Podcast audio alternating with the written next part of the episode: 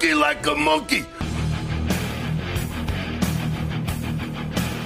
Ladies and gentlemen, boys and girls, children of all ages, Are you ready? For Beef Sticks Podcast. Oh, you didn't know? The best in the world. Phenomenal one. Will ever believe that. Well, let me tell you something, brother. It doesn't matter what you think. Oh, yeah. And that's the bottom line, because Stone Cold said so. And what's up, everybody? Welcome to Beer Sticks Podcast, the only show where we peek and pop your headphones as soon as the show begins. Yes! Haha! My name is Paystee, motherfucking Whyt, suffering from a head cold, and I am but I'll be alright. fat grandma fucking Mack. And I'm eating a sandwich, but that's all right. Fat Mack is eating a Big Mac. It's meant to be. I just won't chew into the mic. Yes. Do it. give them, give them a little bit of that ACMRS. No, some people just despise that stuff, the sound of chewing. I mean, it's not like I'm turned on by it, but it, it doesn't like gross me out or freak me out. Some people, it really bothers them. I don't know what it is.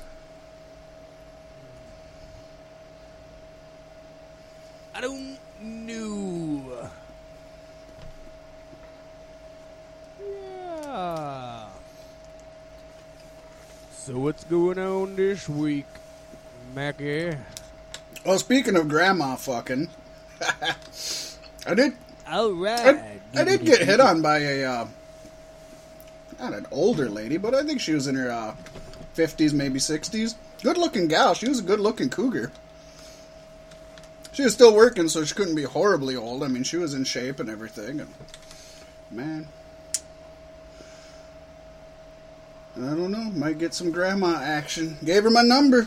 She she kept asking. For, she kept asking for my number. So finally, I, I I I thought she was just joshing around, but then she's being all flirty and talking about how she's going through a divorce and her husband was cheating on her for forty years. Forty years.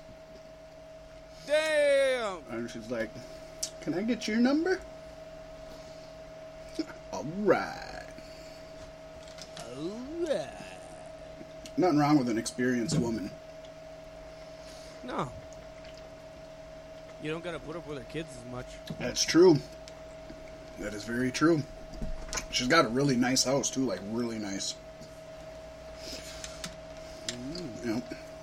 Yeah, she'd definitely be a sugar mom. Yeah. She's gonna be getting alimony pretty soon.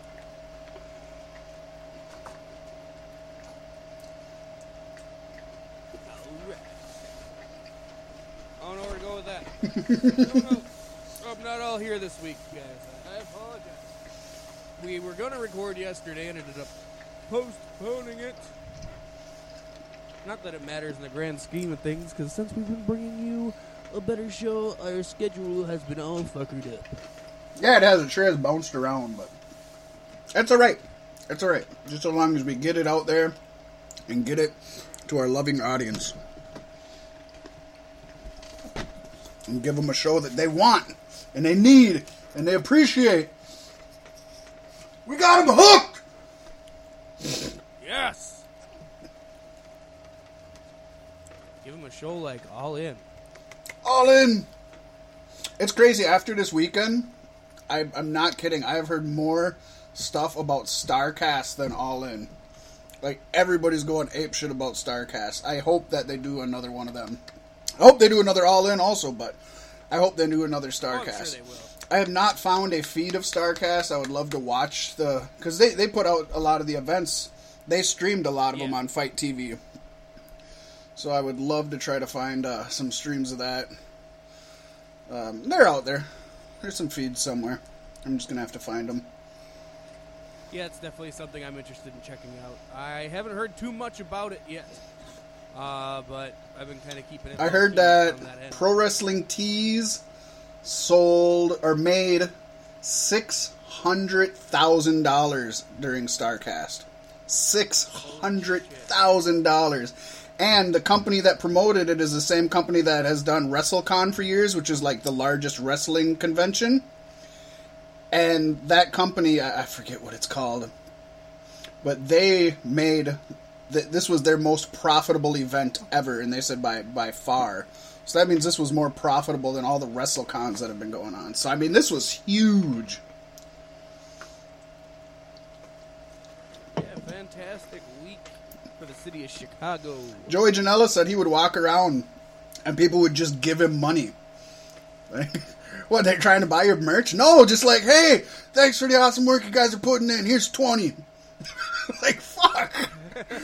that is awesome. right? Hey, and if you guys are feeling in the least bit charitable, feel free to hit us up at patreon.com forward slash cloudstyle. Donate what you want. Give us what we need to continue to give you the best broadcasts we could possibly muster. Maybe I can afford me some medication so I'm not so fucking out of it. But only time will tell. We're just getting started. And if you wish, you could check out our GoFundMe account. Just go to GoFundMe.com. In the little search bar, put Cloud Style Broadcasting. You'll have our famous Cloud Style Broadcasting logo. Check it out. Drop some change there. You want to throw a 20 in our fanny pack? That's no sexual innuendo there. We're talking about the cold, hard green. Give it to us. Well, if you got a 20 incher, I'm sure Fat Man will let you stuff it in his fanny. Pack. If you have a cold, hard, green, 20 inch penis, I honestly would love to see that. That's. That is. interesting. That's a Guinness World Record there. You're talking about Guinness records today because on the news they were talking about Guinness records, and it's like. A lot of this shit, they aren't records. They're just things that fucking people or, or, or things do. Like, okay, one, which to me is a record. It was the, they said it was the the one lady became the oldest currently perform or still performing acrobat artist ever. So she's like sixty something doing like acrobat like like um trapeze artist. That's what trapeze artist. Sixty years old doing a trapeze. I was like, damn, that's a record. That's badass. Like holy shit, at sixty she's doing what I've never been able to do my whole life. And then the next one they're like and this dog broke the world record for the most double dutch jumps in a minute. That's not a fucking record. That's just a dog jumping. that isn't an accomplishment. That dog didn't accomplish anything. well, if the dog would have done it for 60 years, yeah, that's true. if the dog had done it for 60 years, that's that'd be something else. They got all these dumb things that just aren't they aren't records. This town made the world's largest pizza. That's not a fucking record. You guys just got a bunch of people together make a giant pizza that nobody's going to be able to finish. That's just something you did. That's not an accomplishment. Somebody who ate the world's largest pizza, that's an accomplishment. like, do you see the difference? I don't know. Let them have their 15 seconds of fame, I guess. right? That's all it's all about. Just anything. Fewest times blinked in 10 minutes. Right? There's people that literally look up all these random just world records that are nothing, that are stupid, just so that they can break them. Yeah, that's it. You, you just got to find something that hasn't been documented before and then do it and get it documented. You get yourself a record. Yeah, yeah, that's just it. Most most times fucking a potato in 24 hours. That would be an easily achievable record, I do believe. I think I think we could easily get on the records for that. We could, you know what? We could blow two records out at once: the most times and the most people in one air in one setting doing it. We'll just get a group of guys together and we'll just start fucking potatoes. I mean, just doing it one time for 30 seconds would probably already have the record because it's never been done before. You just have to call up a Guinness guy ahead of time to watch. That's it. You don't think any of our fantastic fans have fucked a potato since hearing about it on our show? Do I think that they've got a Guinness Records guy to come and and um, and verify it? No. This time next week it'll be done. Probably. We gave him the idea now. That's what we're here for. Purveying ideas to you guys. Take a shower with your friends. Eat some steak. Take a shit. That could be a Guinness World Record too. That could be. The most men in a shower eating steak and pooping at the same time. Most, most men over 250 pounds in a shower eating steak and shitting. You know what? I hate to say it. I, actually, I shouldn't say it, but I'm going to say it. Actually, I actually got weighed today, and I, I can no longer say I'm a, a male over 250 pounds. Sadly. Sadly, Yep. he's shrinking on us. Shrinking. I'm still fat, Mac. I'm still fat. I'm the fattest. But I'll I'll just keep going up. yeah, you can take mine. I won't let it get too out. I won't let it get too out of control now. Not like we're dropping below 200. That shit ain't happening. Not on my watch. Not while these Big Macs are here and these these non-light beers. Hmm. Speaking of that, I should give a shout out to my beer. Let's hear about your beer. Hear about the beer from the queer. I am strange, so I qualify. This one's from the Summit Brewing Company, folks. Summit. Bottled and brewed, Summit Brewing Company, St. Paul, Minnesota. But this time, they are crossing the lines. They're heading west, folks. And we have a Dakota Soul Pilsner beer. And as all the best beers do, it has a story. And I have it in the bag, so you hear me rumbling through the bag. The story of the Summit Dakota Soul beer is barley is the soul of beer, and there'd be no Dakota Soul without the Moravian 37 barley grown on the Studdard Farm near Rugby, North Dakota. Crafted in Grain County from farm to finish, this traditional Czech style Pilsner brings notes of light toast and a floral, spicy hop finish.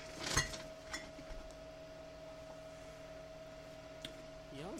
With that being said, I don't know what a spicy hop finish is because it, it isn't it isn't like a spicy beer have any spice in it, but it does.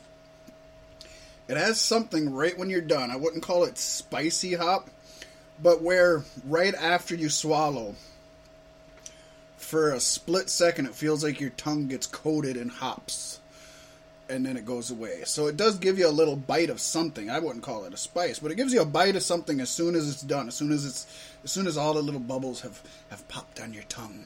They release that little hop. It's a hop pop. It's it's what I call the hop pop.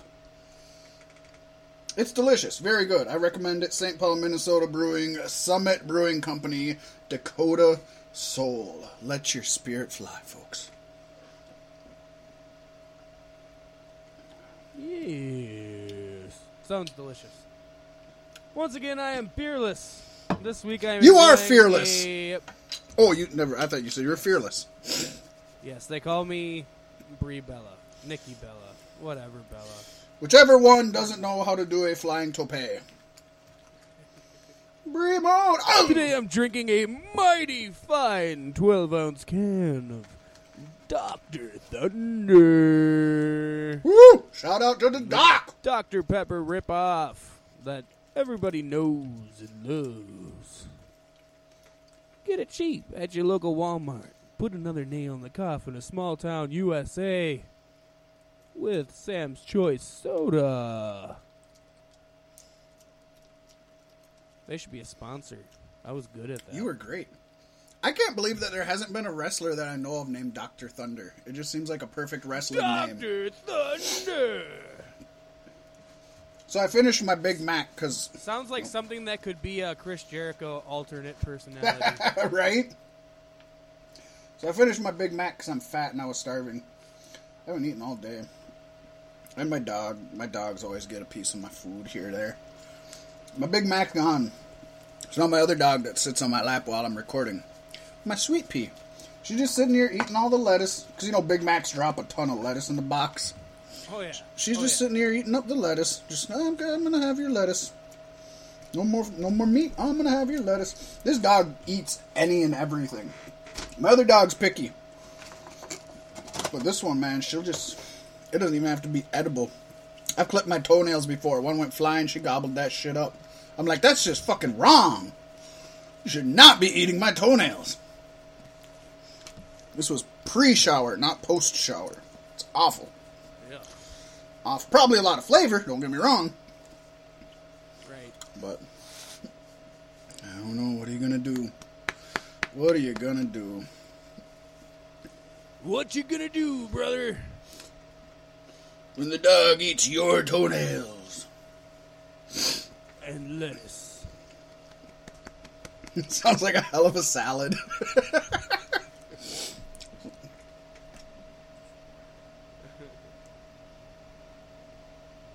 my other dog's looking at me. She's like jealous. Because I'm feeding my, my one dog. But I'm feeding my one dog lettuce. She won't eat it. I handed the other dog at the piece. She wouldn't eat it. But now she's still looking at me like, like, why are you giving her food? Because she eats the lettuce. Learn to eat lettuce. I'll feed you. Turning your dogs into rabbits. She's just a glutton. She's she's skinny. You've seen her, Paystee. I mean, she's just skin and bones, Yeah. literally. But Teeny tiny little fucker. but she eats like all out, man. She's like one of them little fucking white kids you knew in high school that just ate like crazy, but were just a thin rail. That's because they were doing thin rails. I tell you what. Back in, Alright. back in my day, we weren't online. We were doing lines. It's a classic, uh, Robin Williams right there. And then he killed himself. That man did his fair share of lines. He did. I mean, whose line is it anyways? Fuck he just took them all. Who's got the biggest nose is the real question. Right.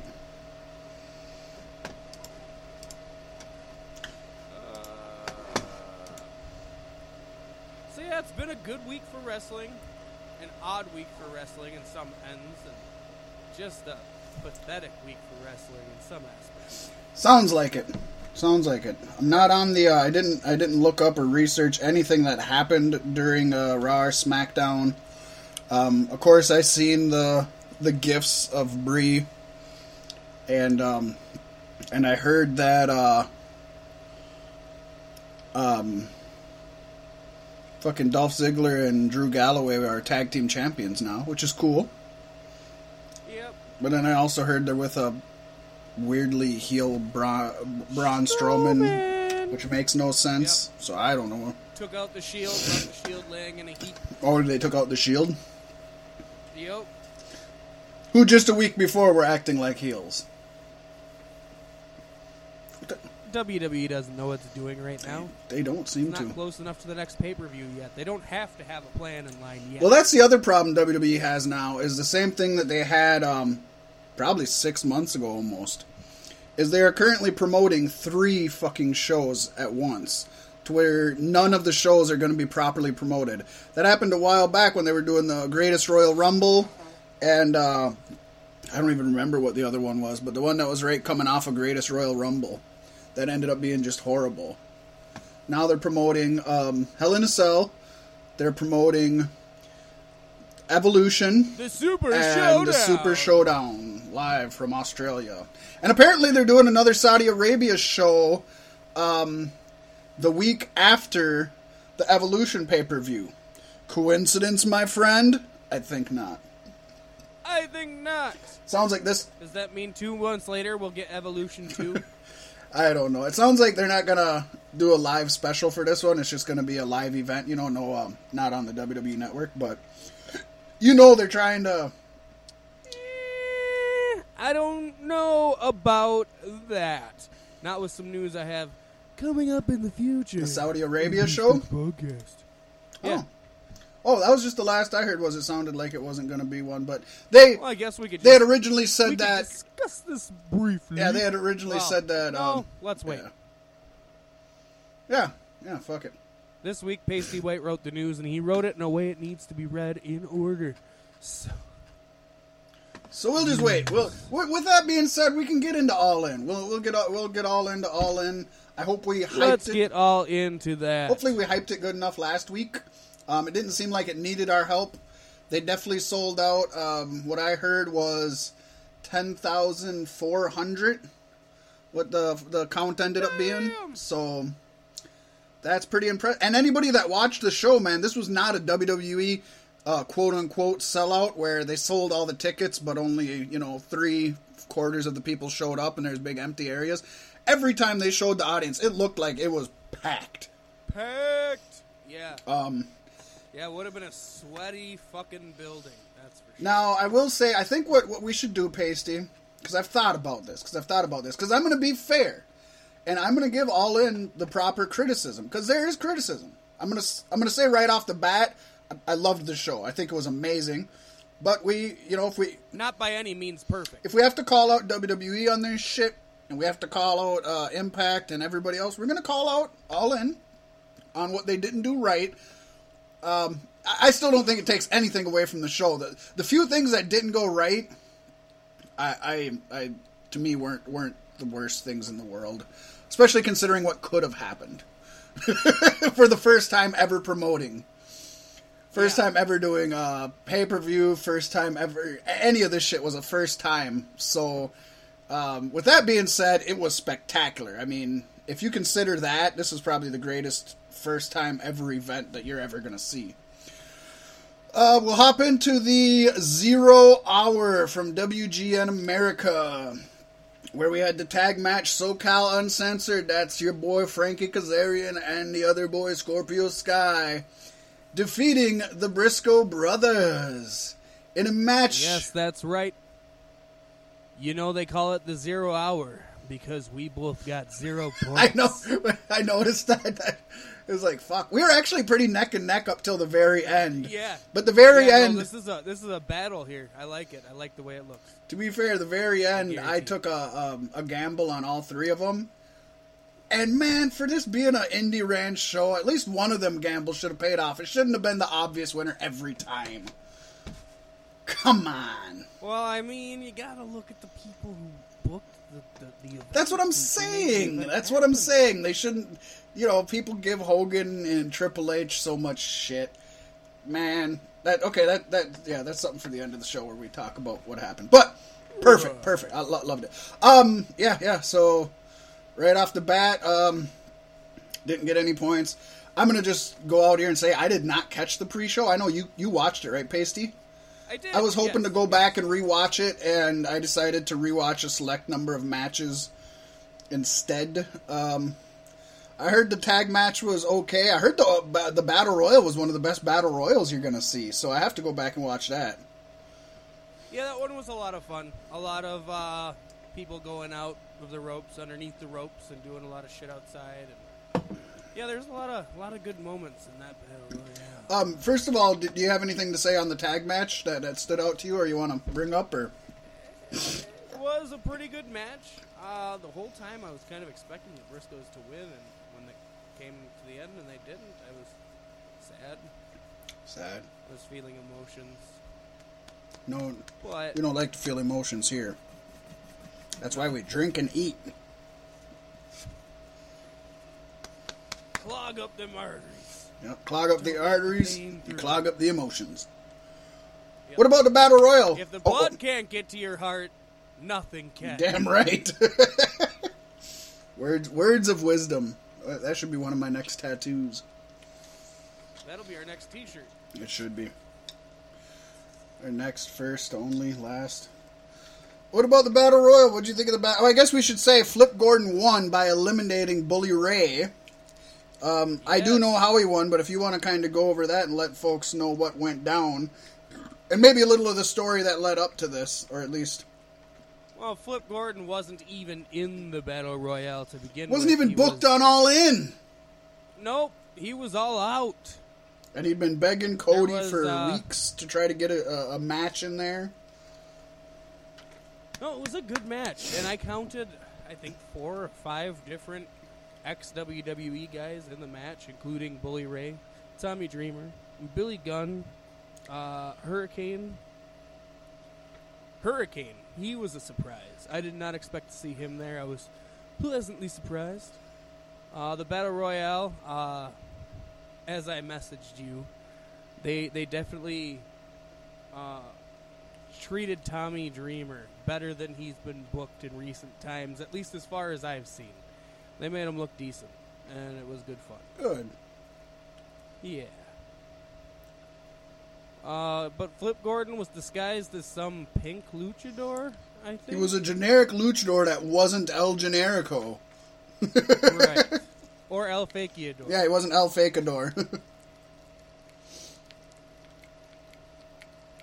Standout in this match for me, I would have to say, was uh, the Zombie Princess.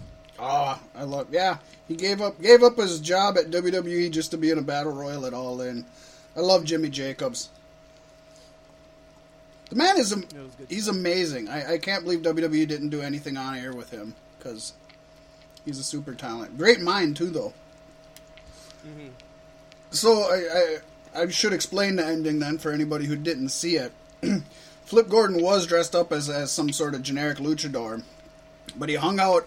He he got po- didn't he get uh, b- uh, bubba bombed through a table? Is that what happened on the ringside? Yeah, like towards the beginning of the match, and then he just wasn't seen from again. And then Bully Ray ended up whooping everybody's ass, and and was uh, allegedly the winner. And that was when Flip Gordon came in. And then didn't he re- did he reveal himself to be Flip Gordon before he eliminated uh, Bully Ray or after? I think it was just before. Okay. So so that's how he, He like jumped back into the ring, pulled off the mask. Everyone was like, "Oh my god!" And then did the finish. Yeah. So that's how he got on there. And if you remember, folks, that over budget battle royal was for a spot later on at All In to take on Ring of Honor World Heavyweight Champion Jay Lethal. Yes, indeed. And we will definitely get to that one. So that was the pre show. Um, compared to a WWE pre show, what do you think, Paystee? Damn good. It was worth watching.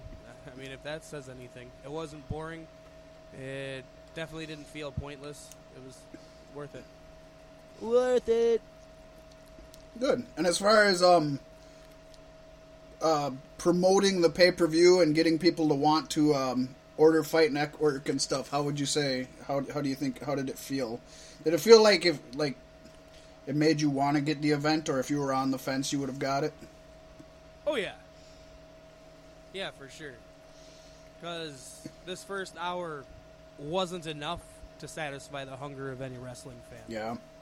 And if you watched it from start to finish, you ju- you would you you'd walk away wanting more, and with the ability to get more at a minimal fee, yeah, yeah, I definitely think it it helped. Yeah. That's that's its job. Although I don't see very many people who didn't intend on watching All In to have watched the pre-show in the first place. Well, and that's just it. Yeah, I don't. I think in this kind of event, the only reason you would have watched Zero Hour was if you were planning on watching All In. but, you know, that's kind of the world we live in now, too. I don't. I mean, the the WWE pre-shows are on the network, so there's there's nobody watching the Hell in the Cell pre-show deciding if they're going to watch Hell in a Cell. They they made that commitment. Um, first match, getting into the actual show, the actual All In event. The very first match was an, a, a match that was not announced previously.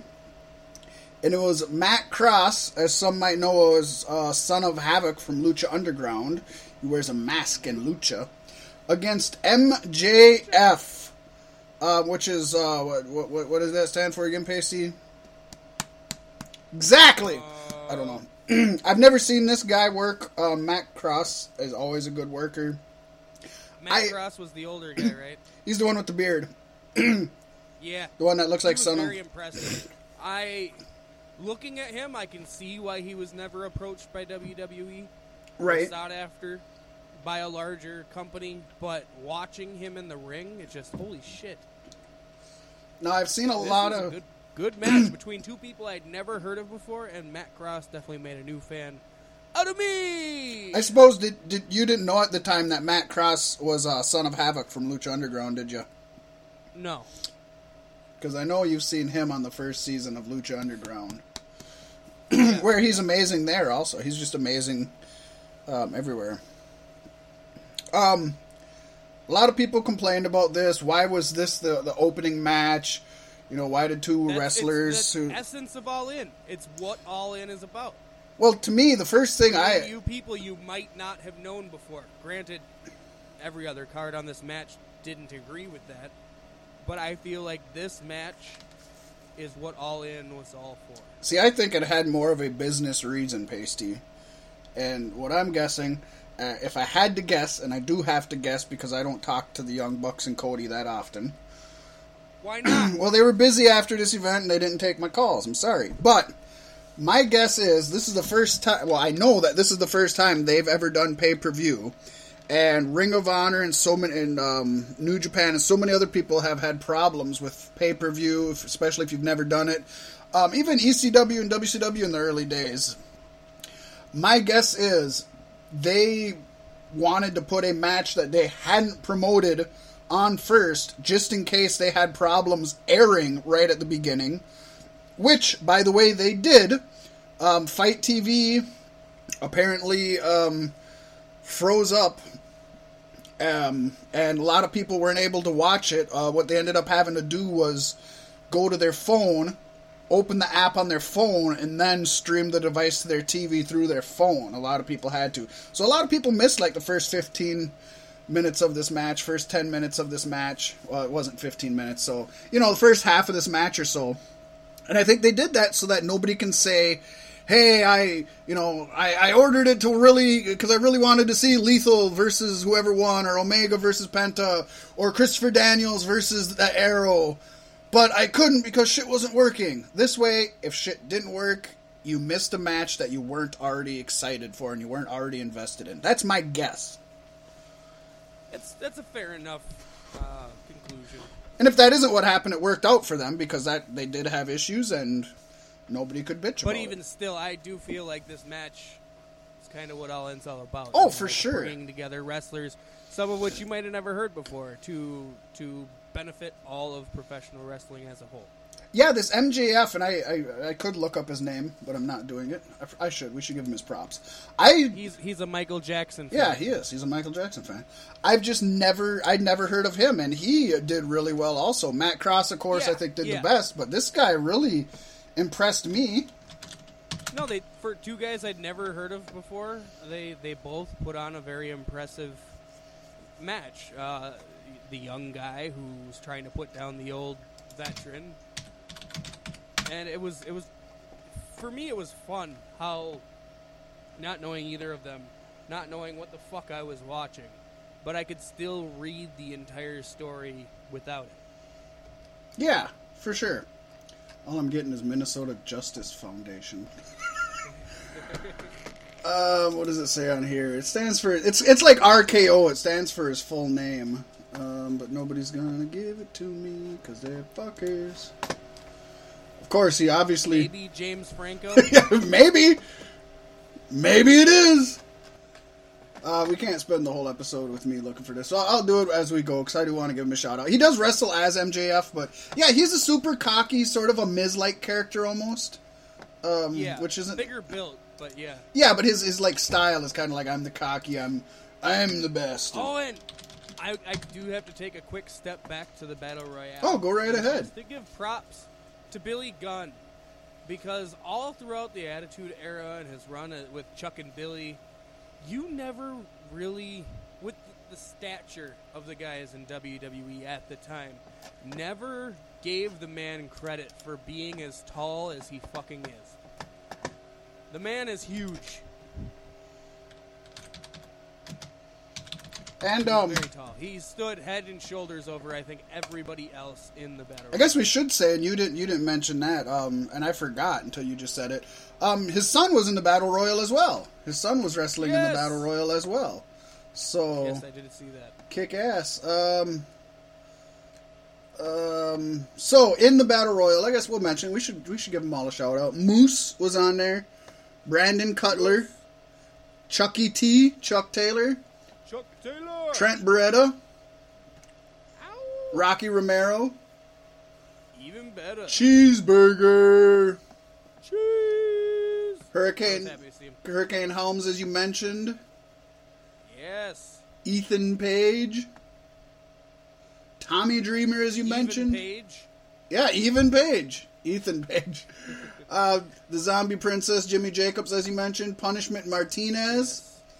Billy's son, Austin, and Billy Gunn. Marco Stunt. Brian, they call him Cage. Austin Gunn. Yep. Austin Gunn. A stun gun. I don't know if that's what it's supposed to be, but that's awesome. Austin Gunn. Uh, Jordynne His- Grace. his- he should have named his kid Tommy. Tommy Gunn. saying. Tommy Gunn. Tommy Young. Oh, sorry. That's what I wanted to see at, at Starrcast. They had uh, Tommy Young, the referee Tommy Young, up there, and they had the Barbarian come in, and Barbarian told the true story of um of telling Tommy Young to jerk him off. Fuck, I don't know if that was recorded, but I so want to see that. I hope Oh, I somebody, hope so. I hope somebody had that recorded somewhere because I want to see the Barbarian tell his story about Tommy Young. uh, you come jerk off the Barbarian. Uh, Either do it easy way or hard way. I just, I want to fucking hear the Barbarian tell that story. Sounds fantastic. Um, and what's Randy Orton worried about at that point, really? Really, yeah. Um, and then uh, uh, closing out, we had Jordynne Grace, the female uh, contestant. How did she do, Paystee? Really good. She was very impressive. Um, Colt Cabana and Bully Ray. I have not seen uh, Jordynne Grace. I am going to go back and watch She is- this this pre-show. She is definitely a professional bodybuilder. She's very stacked. Didn't she? Did did I hear somewhere that she uh, power bombed Bully Ray, or did she power bomb somebody big, or or no? Didn't she do something to Brian Cage? Is that what it was? I heard. So, I, I I had heard that she did a She power did have a move really to. big spot, and it was right before she was eliminated. Okay. I can't remember. I think I heard it was 100%. Brian Cage, and Brian Cage is a big dude. Yeah. Um, all muscle, so that just makes it worse. And then I guess before we go to, I should mention. Um, did you get to see they had um, Road Warrior Road Warrior Hawk come out? And, Yes. and uh, which is cool for the Chicago audience, that was awesome. You know, every big event has to have an old legend. right? This one, Where's our old legend? this one had a lot of old legends, to be honest. But Yeah. it's cool to Yeah, get Road. Warrior Hawk. Um, and if I remember that, Their pyro was a little lackluster and not timed appropriately. If we're going to give, well, we- we're, we're still well, no, we're, we're still getting to all that because I have something to talk about on yeah, the Hawk you, thing you, too. You but talked about Hawk, but yeah, that was right in the same line. I think pyro came before Hawk. Um, But at least they had pyro. Even WWE doesn't do pyro. So, Right, that's why they did it. That's the only reason they did it. um, so um, there we go. Matt Cross defeated MJF. Obviously, we couldn't uh, bet on this one because we didn't know, or we couldn't make predictions on this one, so we didn't know what was going down. So, for those of you keeping track at home, Paystee Whyt and Fat Mack are both at zero and zero for three matches in. Next up, we had the obligatory celebrity match. Fallen Angel Christopher Daniels. He ended up defeating Arrow's Stephen Amell. You and I both had picked Christopher Daniels for the win. Obviously, WWE always lets the celebrities win, so I thought this show probably shouldn't. Um, this match was sloppy, and not just on. St- I mean, to be fair, Steven did awesome for being a celebrity who this is only his third pro wrestling match ever. Um, he did really good, but he was sloppy. Christopher Daniels, I don't know. He needed a lot of extra verbal prompting, and you could see Christopher Daniels calling out shots a whole lot during this match. Yeah. Oh yeah. And Christopher Daniels, I don't know if it's because he was carrying Stephen Amell so much or what, but Christopher Daniels looked really sloppy and, and unpolished. And this is, I mean, this is one of the greatest wrestlers in the world for years. I mean, this man knows how to wrestle. He he's put on five star matches. He's he's no slouch. but um, tripping, you know, stumbling on the ropes, fucking up a BME. He completely missed a BME. I think he hit Stephen Amell with maybe the hairs on his head that he doesn't have. Yeah. But I mean, Right. completely botched a fucking BME. Um, for anybody at home who doesn't know, the BME is the best moonsault ever. It's a springboard moonsault. This this was a sloppy match. Uh, if I was rating it on a Christopher Daniels match, I would say it was a bad match. If I was rating it on a celebrity match, I would say it's a good match. So, with that being said, I'll just go out on the line and say it was a fair match. Yeah, uh, for being the first technically scheduled match on the main card, it was fine. Yeah. Um, I didn't walk into it expecting a fucking barn burner. I didn't either, but I was surprised at how bad Daniels looked. I'm I'm one of the biggest Christopher Daniels fans in the world. Um, long before any of the three, being the three being Samoa Joe, AJ Styles, and Christopher Daniels, well, even Frankie Kazarian, I kind of put all four of them together. Long before any of those guys were ever signed to WWE, Christopher Daniels was always my guy. He he, and to this day, above Samoa Joe, above AJ Styles, above Frankie, I think Christopher Daniels is the best out of that four. Um, one of the best to come out of Ring of Honor and TNA slash Impact Wrestling. But again, I'm just going to call it the way it is. You disappointed me, boy. Um, it's not a knock on Daniels. I, I, I know that he can go out tomorrow and have a five star match, so I'm not saying anything negative about him. But this was not the most enjoyable match to watch. Up next, Four Corners match. Um, That got us each a point. Oh yeah, yeah, yeah. We both. Well, I said we both picked Christopher Daniels. So yeah. So now we're at one one, one one going forward. Four corners I match. love hearing people try to explain a fatal four way match without calling it a fatal four way match. That was, I think, my favorite part. Well, fuck! Didn't he call it a uh, um, Texas tornado style at one time? And I was like, well, yeah, yeah, yeah. This is a Texas tornado style four corners match. It's like, yeah, it's just it's a four way. It's like, yeah. This one maybe was maybe the the surprise match. When I hear four corners match, I think you got to touch all four corners to win the match yeah, in succession.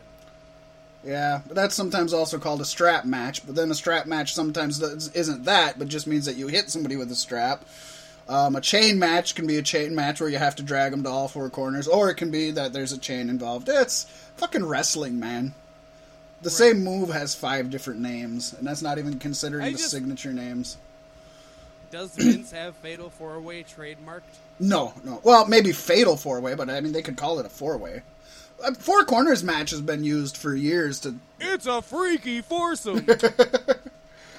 Uh, I will say this match, all four of these women, fucking, they were like, you know what? There's one women's match on this card. We're fucking kicking ass, and they fucking put on one of the best matches Fuck yeah. that you're gonna see.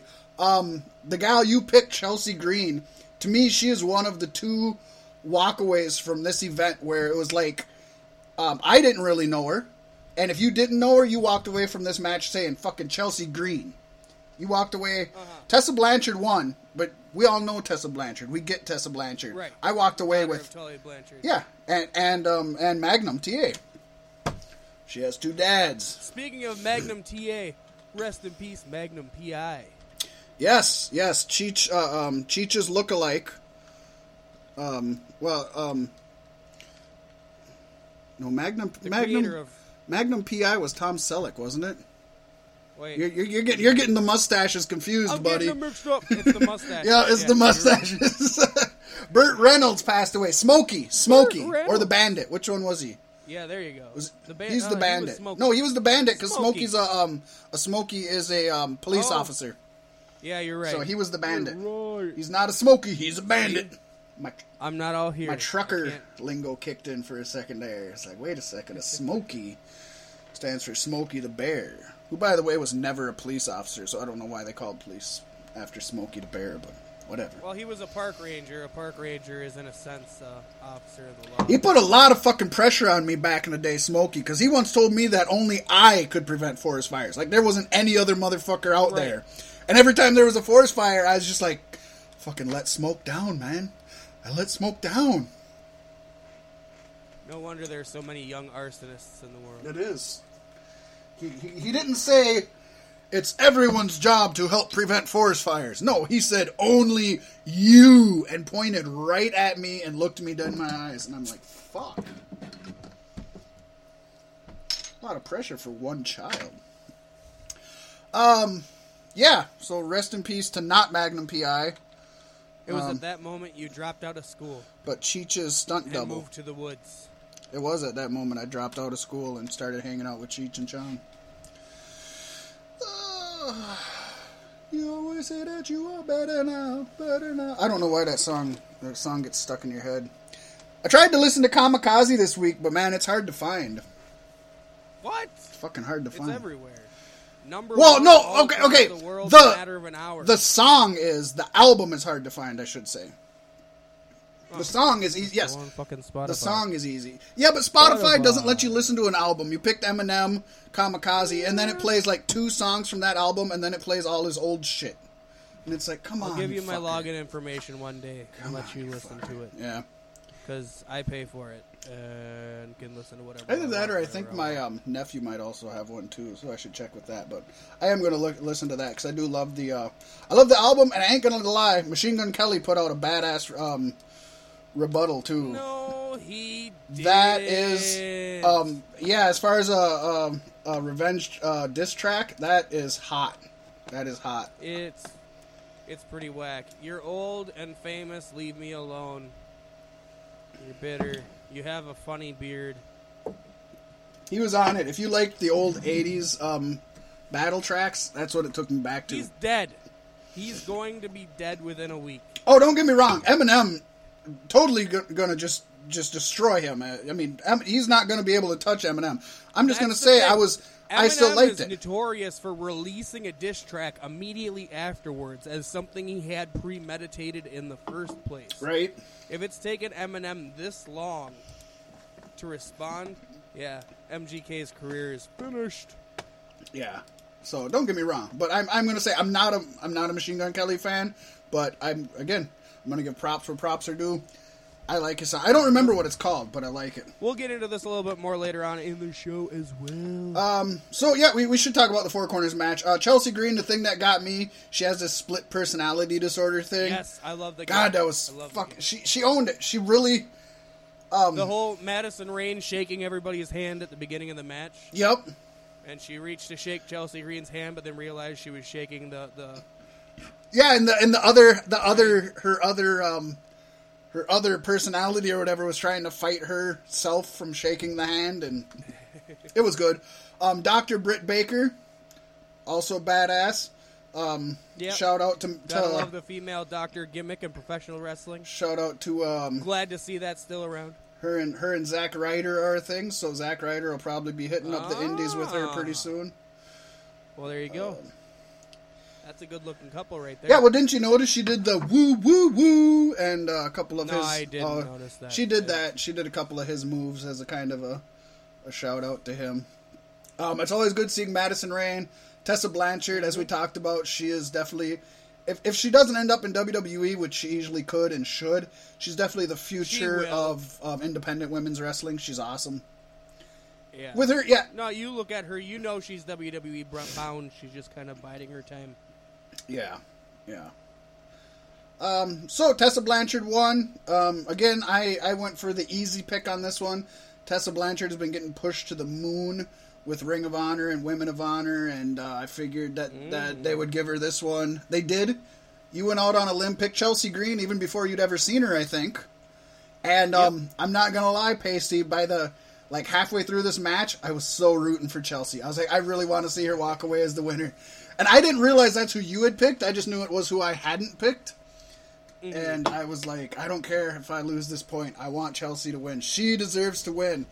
I mean, she she won because she's the one again. I I think people walked away from this match talking about Chelsea.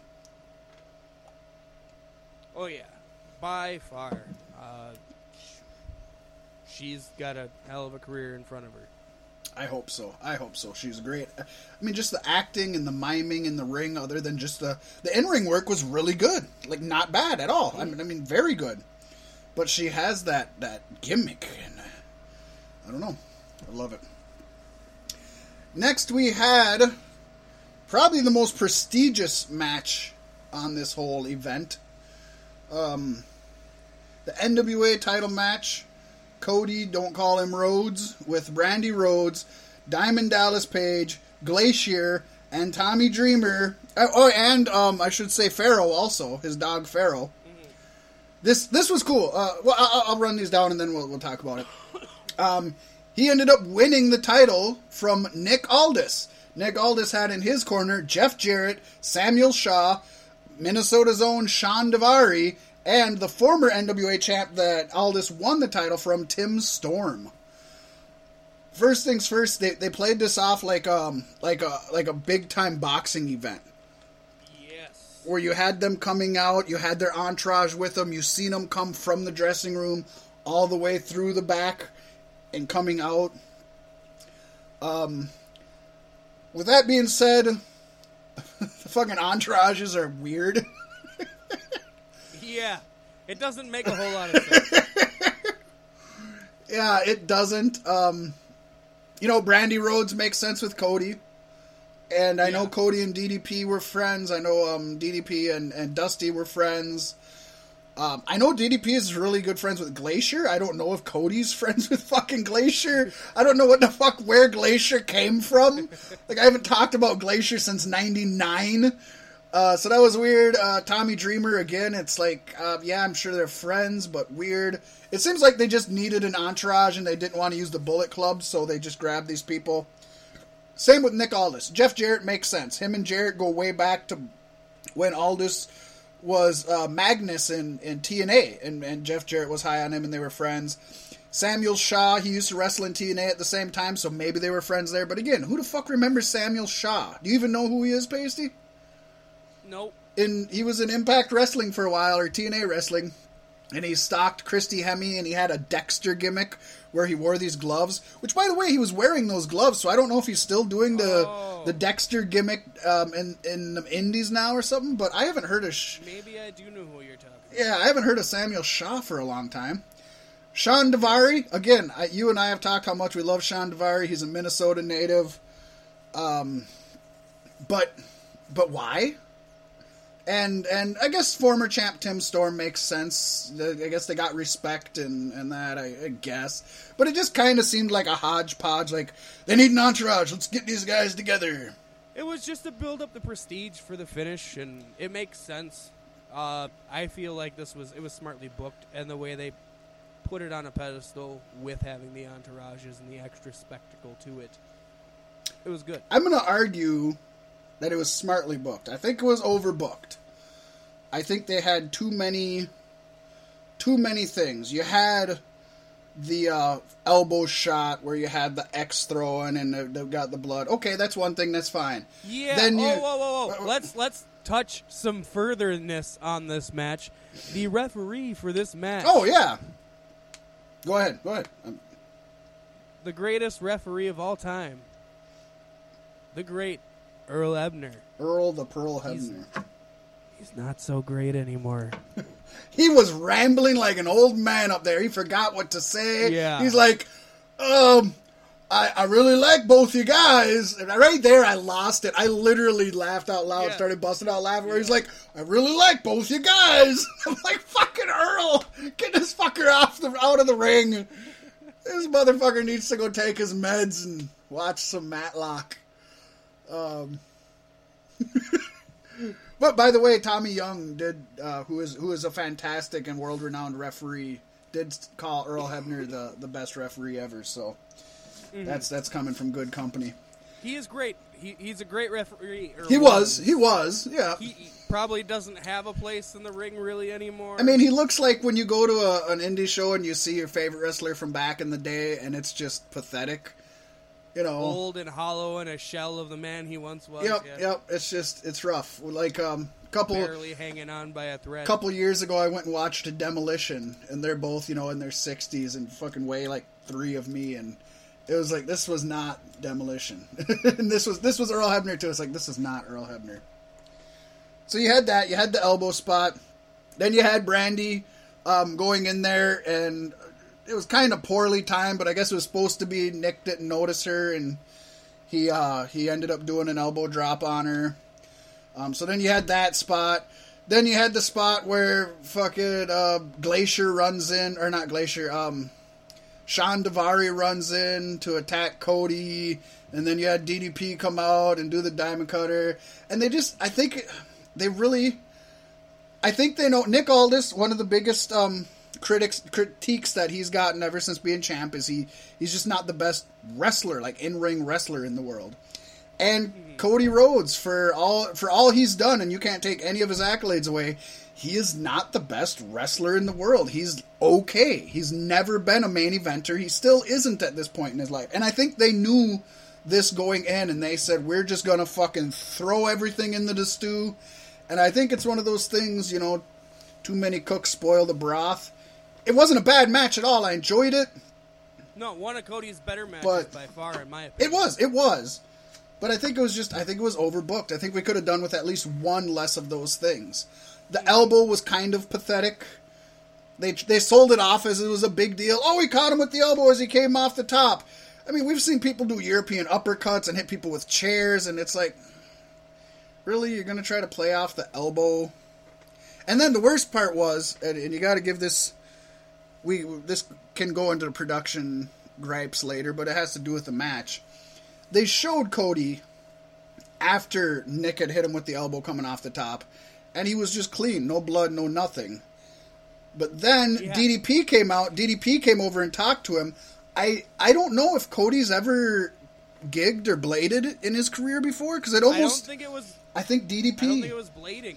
I think it was a blood pack for the fact that it was there, and then it just got wiped off. And there was Uh. never any more blood than what was there in the first place. I don't know. I thought it looked like he was bleeding throughout, but I guess uh, I'd have to. I, this is one of them I didn't go back and watch, just because again I felt it was overbooked and longer than it should have been. I think he could have knocked a lot of time off this one.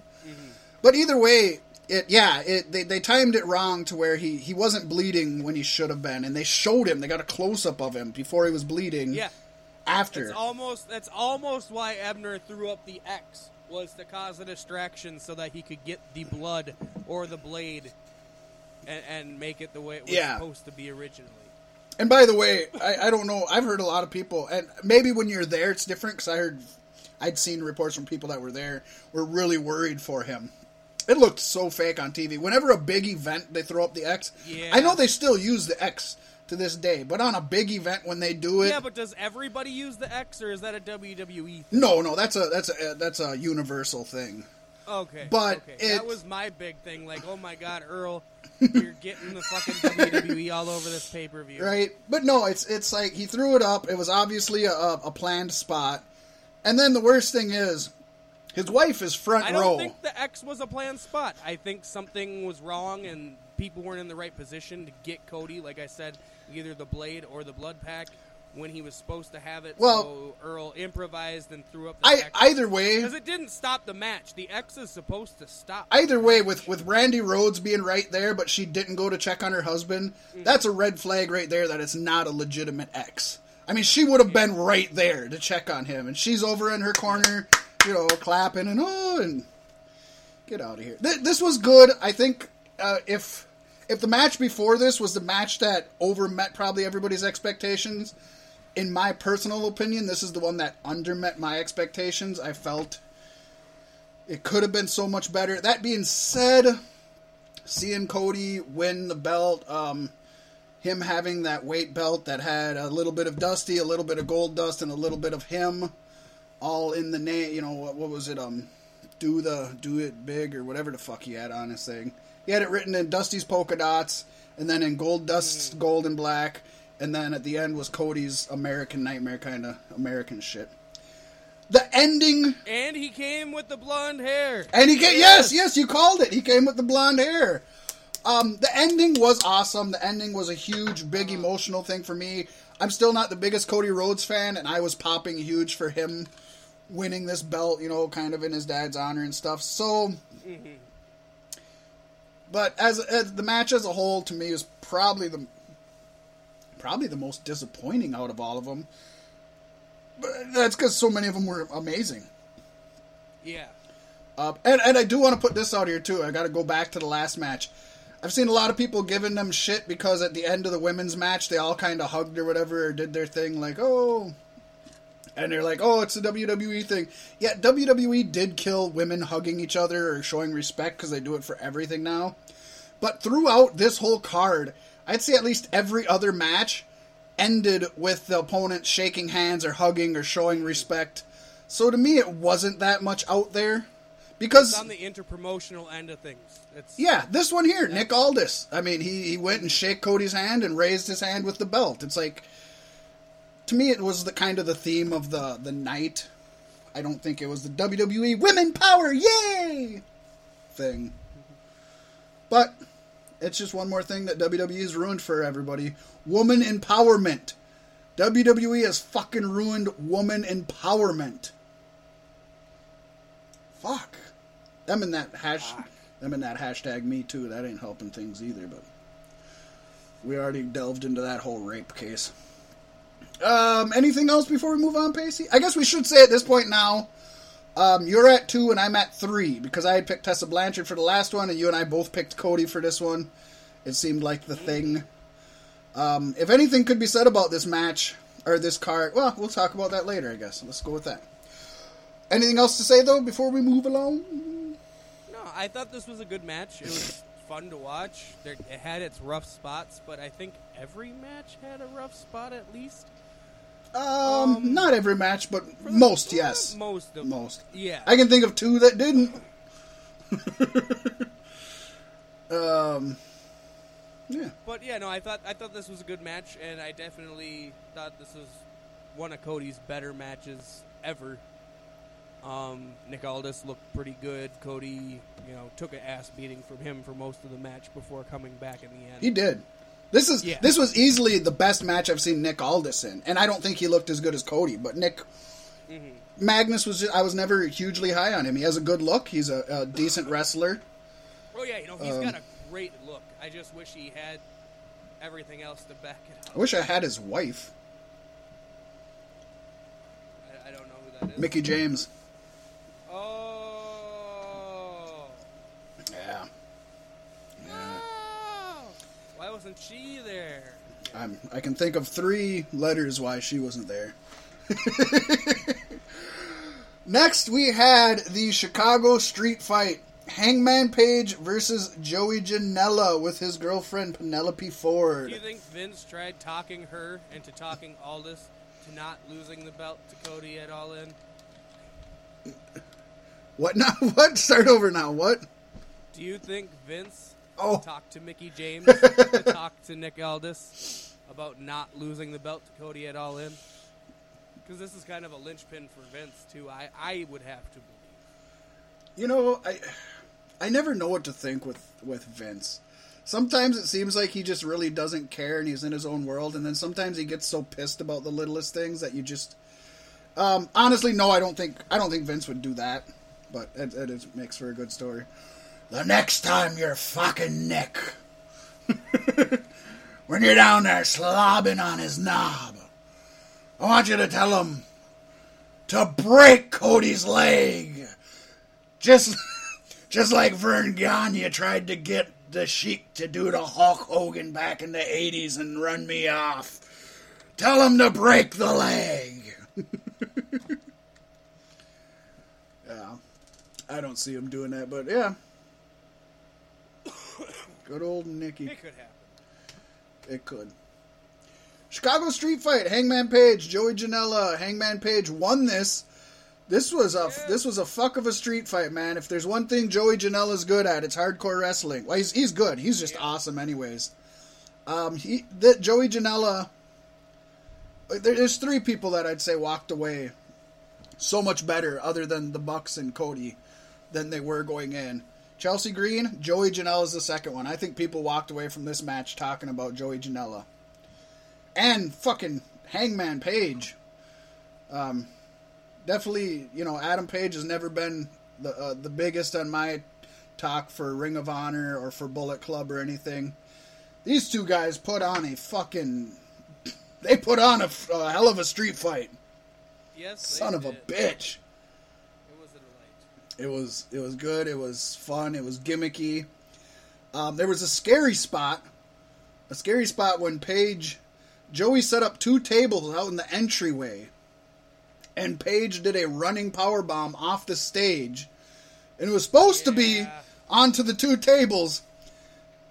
I'm pretty sure Joey just hit that first table with his head and maybe part of his shoulders, but I, that was a big headshot onto a table, and the table broke, so he hit it pretty hard.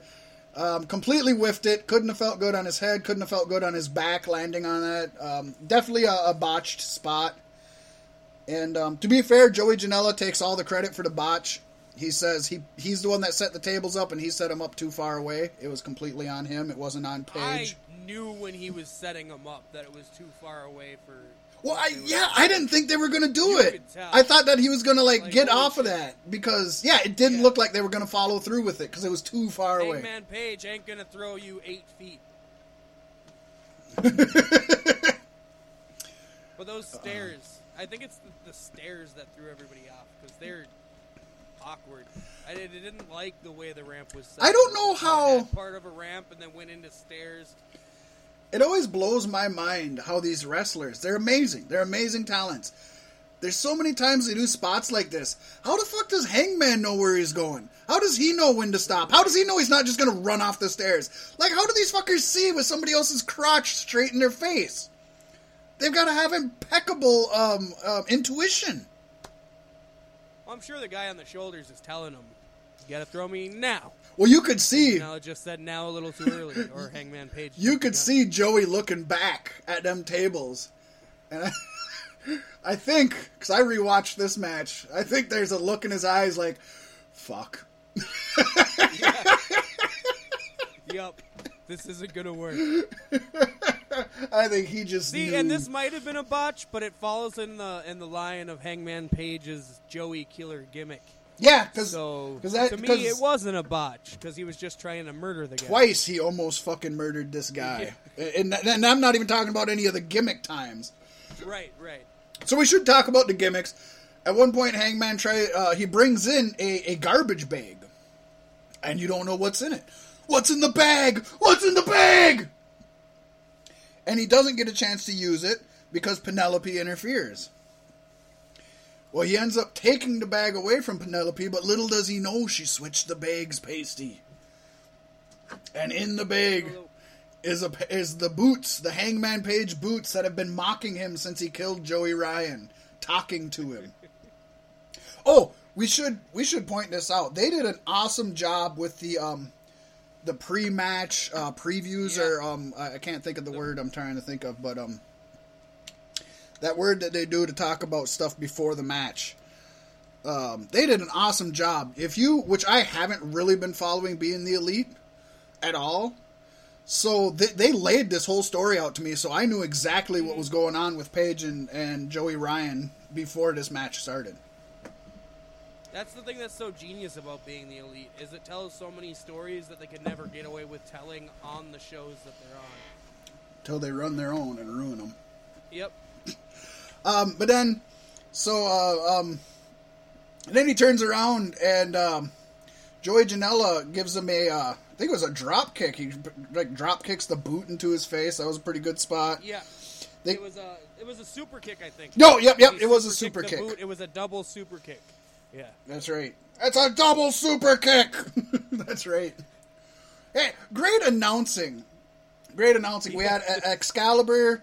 We had uh, Ian. Uh, uh, um, n- uh, not Roku. Um, fuck the, the the Ring of Honor announcer. Anyways, I, I can't think of his name. And we had Don Callis. These Don Callis. these three guys were. Uh, I could listen to these three guys for three hours on a Monday Night Raw. Um, Yeah. Not be- not being produced by Vince the way they are, but I mean, I I enjoyed. I think I enjoyed all of the commentary throughout the night. Yeah, it definitely helped to make the night not drag on and be horrible. The only thing that Because this was just as long as your average WWE pay per view. it was, it was, it was like a five hour event. It was. I was expecting to sit down for three hours. I'm like, I'll get this done. Be done by eight o'clock. That'll be fine. Ten thirty rolled around. I'm like, oh, You know, oh, they really did go all in. You know the um, and oh, yeah, yeah, and we definitely have to talk about that at the end too. But you know who would have made the um, announcing booth so much better though, Paystee? Jr. Vampiro. Let's talk about that. Let's let's save that. Let's save that. We're gonna we're gonna get to that. We're, I want to get through. That could take up the Oh whole fucking God. show. So I, I want to get Uh. through this first. Um, awesome, Talk about a loss of respect. awesome street fight. I loved the street fight. There was a, a moment where he was up on the ladder and he was hanging him with the telephone. Did you did you come away from uh, the Cody match and Hangman match looking at them a little bit differently than you did before? Because that's my hopes. Um, yeah, um, Cody, not so much, not so much. Again, he, he kind of just did.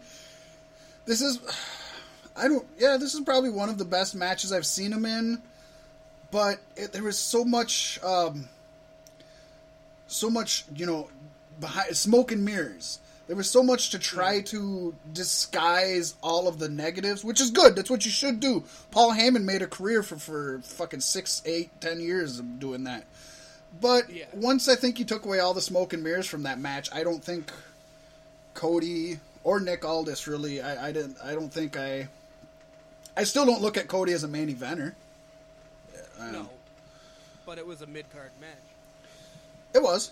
Well, no, it wasn't a mid card match. It was. I mean, it was the NWA title. It's. I mean, it wasn't the. it- yeah, it was a mid card match, but I mean, it's a title match.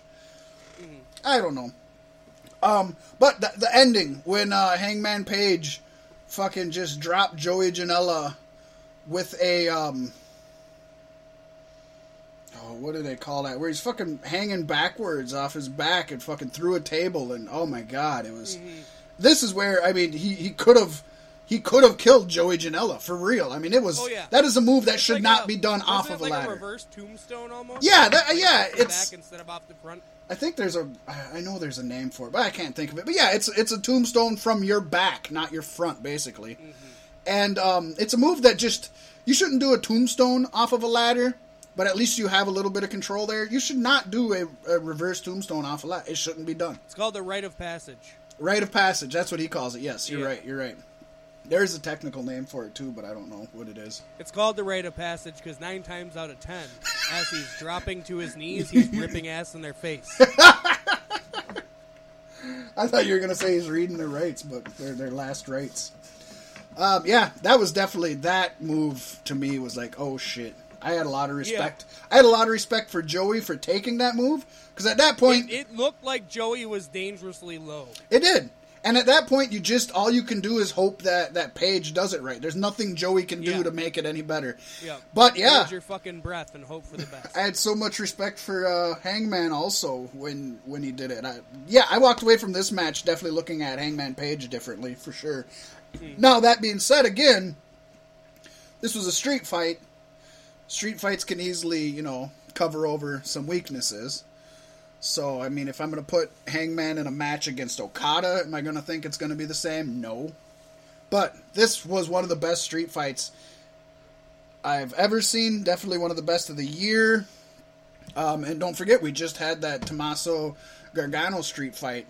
I would love to watch I these don't two think this was back to back. that, I don't. but- I don't think it was, but I would love to watch them back to back and compare and contrast because this was Yeah. this was up there. It was up there. Very, very good. Um, yeah, and and you know what? And here's to everybody who wants something, but just aren't sure about it, or they're not they're not ready to take that extra step, or they're they're worried about being told no, so they just don't say anything. Joey Janela heard about All In. He just got done doing his last spring break. If people don't know, Joey Janela, um, he does. He runs these big wrestling shows, these special shows that are run by him. This was kind of like a precursor to before All In. Uh, not 10,000 seat. They're usually like two. They're usually like 2,000, 2,500. But for an indie event, that's huge. That's that's huge. Yeah. He does he does really good, makes a lot of money. He has his own uh, web series as well. I think he was doing that before being the elite. He really is an entrepreneur.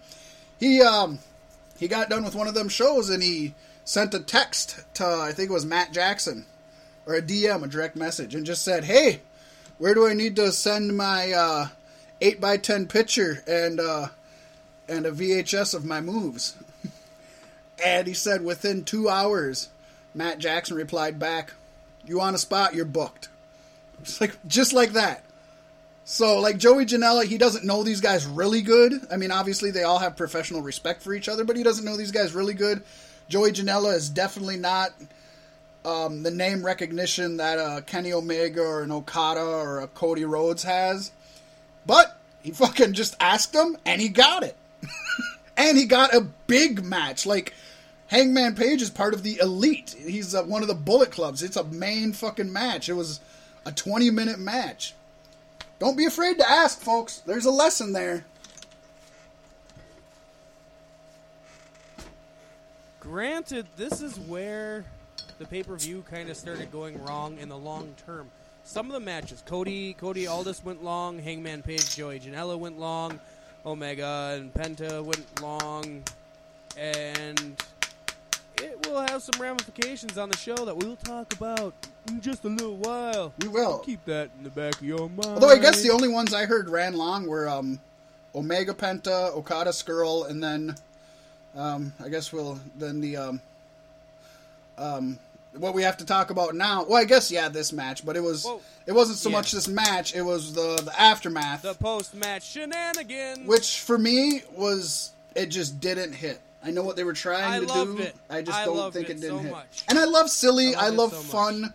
I love the stuff they did with Page with the, the phone cord and stuff. But Paystee, you loved it. I would rather them hear it talked up. So you you tell what happened. Every all in event going forward. oh my god! has this. Much like every WrestleMania has the Undertaker with his entrance. So tell them what happened because I want them to hear from somebody that's going to hype it up. Oh man, so so Hangman Page wins the match, and all of a sudden some ominous music starts playing, and a band of Well, well, first wait, first the the Titantron or whatever you know yeah, yeah, they show they show Joey Ryan bloodied, beaten, dead where where Hangman had left him, but then they zoom in on his crotch, and Joey's penis gets res uh. dash erected. nice South Park shout out by the commentary team. Right? So go on. So what happens after we see that that the penis lives? Yeah. So yeah, the penis lives. All of a sudden, some ominous music plays, some smoke comes out, and out comes an army of eight men dressed in penis costumes, slowly walking like the Undertaker's monks. And then it happens. The music hits, and Joey Ryan descends from the heavens. Not really. More like walks out from behind a bunch of penises. right? He came out of gorilla position. And, I mean, what would you expect? He gets in the ring. Hangman Page is astonished, goes to attack him, and gets stopped by the power of the peni. Which, I think this is the first time I've seen The pe- the uh, penis plex. Joey Ryan's penis plex not in just a YouTube clip. so it was a happy moment for me. I'm like, yeah, I finally get to experience it the way it should be. Right, he doesn't do it on Lucha Underground. Yeah. And then Hangman Page was carried out of the arena by the penises. Yep, Yeah. I don't know if I missed that was anything. it. That was Probably didn't That was miss it. basically it. It was fun. It was a lot of fun. I fuck, I didn't need it. I loved it. And not only that, again, like you said, it just it wasted so much time that could have went to something that meant something. Like it this obviously yes, this furthers a story on their YouTube video page, which is okay, I guess. But it was I just a waste of time. It had really good battles between Hangman Page and Joey Ryan. Yeah, we can, but it really had nothing to do with this. I mean, event uh, at all. It, it, it was, it was pointless. He came out there, he, he did the penis plex, and he left. And it was like, really, all that? Just, I mean, I love Joey Ryan. I got nothing against him. I like the penis plex. I love his whole gimmick. I'm I'm one of the biggest Joey Ryan fans you can come across. I loved the world's cutest tag team. I thought they were amazing together. Him and Candice LeRae, and she's doing awesome now in uh, NXT. But the the whole penis thing, just it felt WWE. It felt W. It felt '98 WWE to me. And and you know, Paystee, you know for a fact if WWE on one on Great Balls of Fire had eight guys come out dressed as penises everybody in the world would hate on Vince and talk about how stupid and immature it was. Except for me, I still would have loved it. I don't know. I don't know. It wasn't for me. A lot of people did like it. A lot of people didn't like it. Um, wasn't for me. The whole thing was like a joking stab at WWE. It was. And I think when you're doing what you're doing with All In, I think that's kind of an important thing to have. I don't think you need to. It's just like back no, when W back when WCW would make fun of WWE when WWE was the the king, and then when WCW was beating WWE, then they started doing skits with the Huckster and the Nacho Man and Billionaire Ted, and it just always looks. Anytime you do that, it doesn't look bad at your competitors. It looks bad to you. You look like you're desperate. You look like you're second rate, and you look like it, it doesn't look bad to to the opposition. It only looks bad to you. To me, that that's how I that's yeah. how I see it personally.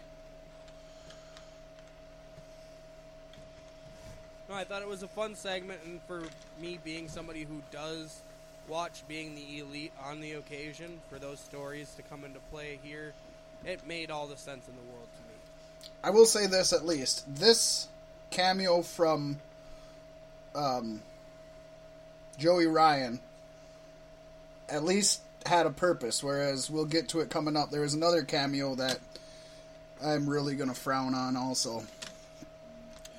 No, you're not. I am.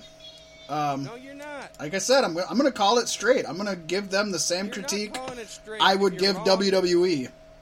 And if it's if it's not good and it's not best for business, it wasn't good and it wasn't best for business. Up next, though, we'll talk about something that was good. Jay Lethal defending his Ring of Honor title against the winner of the over budget battle royal, Flip Gordon.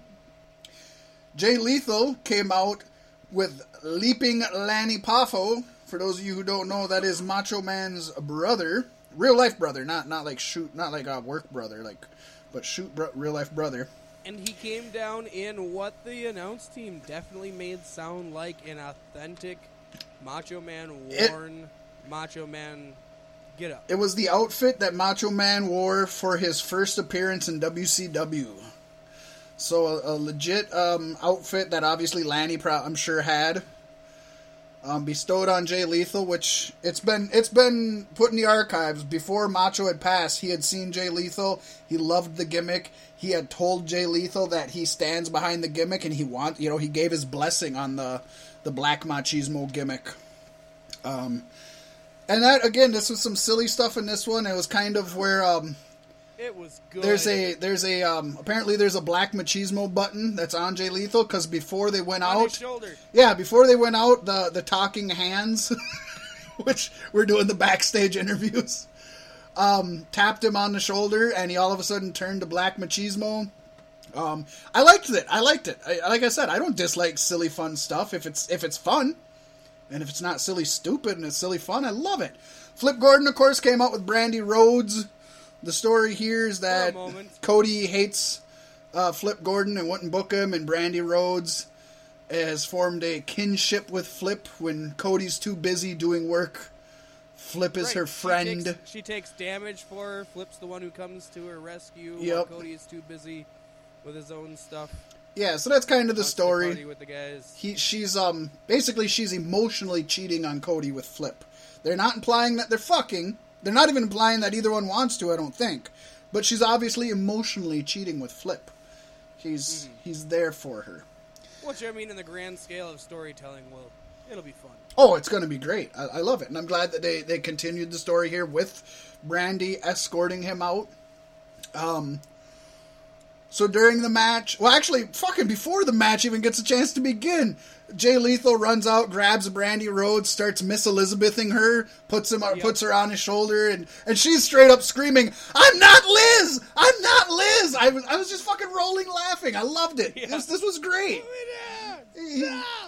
And then she uh, gives him a chop, and it and it hit that macho button apparently. And that he, was like the second or third time he did it. That was part way into the match because he had already been fighting as Black Machismo. Yeah, yeah, he yeah on the shoulder. He was, and he, he looks just so confused as to where he is and what he's doing. Yeah, he has no idea what's going. on. How did I get here? He must have thought he got a concussion mid match or something because he just continued fighting as Jay Lethal, yeah. and then as he's losing, Lanny Poffo comes up and hits his button again he turns into he turns into a Macho Man while Flip Gordon's down. Oh, but what's this? Flip Gordon's a shaking. Flip Gordon's a shaking. He's getting up. He's pumping the arms, and he starts hulking out. It was so awesome. He gave him he the punch. The worst Hulk Hogan taunt ever, though. You oh, he was horrible. He was horrible. He swirled the hand way too much, and um, but but you knew what was going on, and that was the thing. Yeah, you no, knew what was, was going on they had a little moment where it was Hulkster versus Macho, and uh, that was good. Of course, Flip Gordon. See, and I just I don't understand how you can be pro this, but against the Joey Ryan angle. Well, number one, this at least had a purpose. Number two, there wasn't fucking penises involved. There wasn't fucking walking penises that took up time. If there was a match where there was five penises in a match and it was a good match, maybe I'd enjoy that. This wasn't, hey, we're gonna bring eight penis out here just to fucking because we want to have an Undertaker moment. A posse was, of pale peni. Yeah, yeah, a phalanx of, of fallacies. It was it was horrible. It was horrible. I, I that's that's why because like I said, I like silly fun. I don't like silly stupid. Silly stupid put that put that on being the elite. If if somebody wants to kill time and they want to watch silly stupid, there's a lot of things on being the elite I don't enjoy. There's things I do, there's things I don't because it's but that's what it's there for. When people are paying money to be to be here, they're paying money to watch the show. Um, save this shit for fucking YouTube. That's that's why. Did I did I explain myself well? I suppose. Teach their own. That's just it. I'm not saying anybody's wrong for it either. Obviously, there's people that don't like a lot of the things I like, and and that's you know fine. I get it. Nobody's wrong for liking the penises. I'm just gonna be straightforward, and I'm not gonna suck their dick. Excuse the phrase. just because this is a huge moment for independent wrestling, and I'm behind that 100. percent let me say this: I don't think anybody stopped watching because of that. I don't think it pushed anybody away. You know, so I, I will say that I don't think anybody was gone from that. Um, so, anyways, obviously Flip Gordon wasn't going to win the Ring of Honor title, so Jay Lethal did win, um, which is good. He hit a couple macho elbows, but he ended up winning with a lethal injection, which was good. Yeah. No, this was a fun match. I, am glad it was here, and I feel like it was kind of perfectly placed.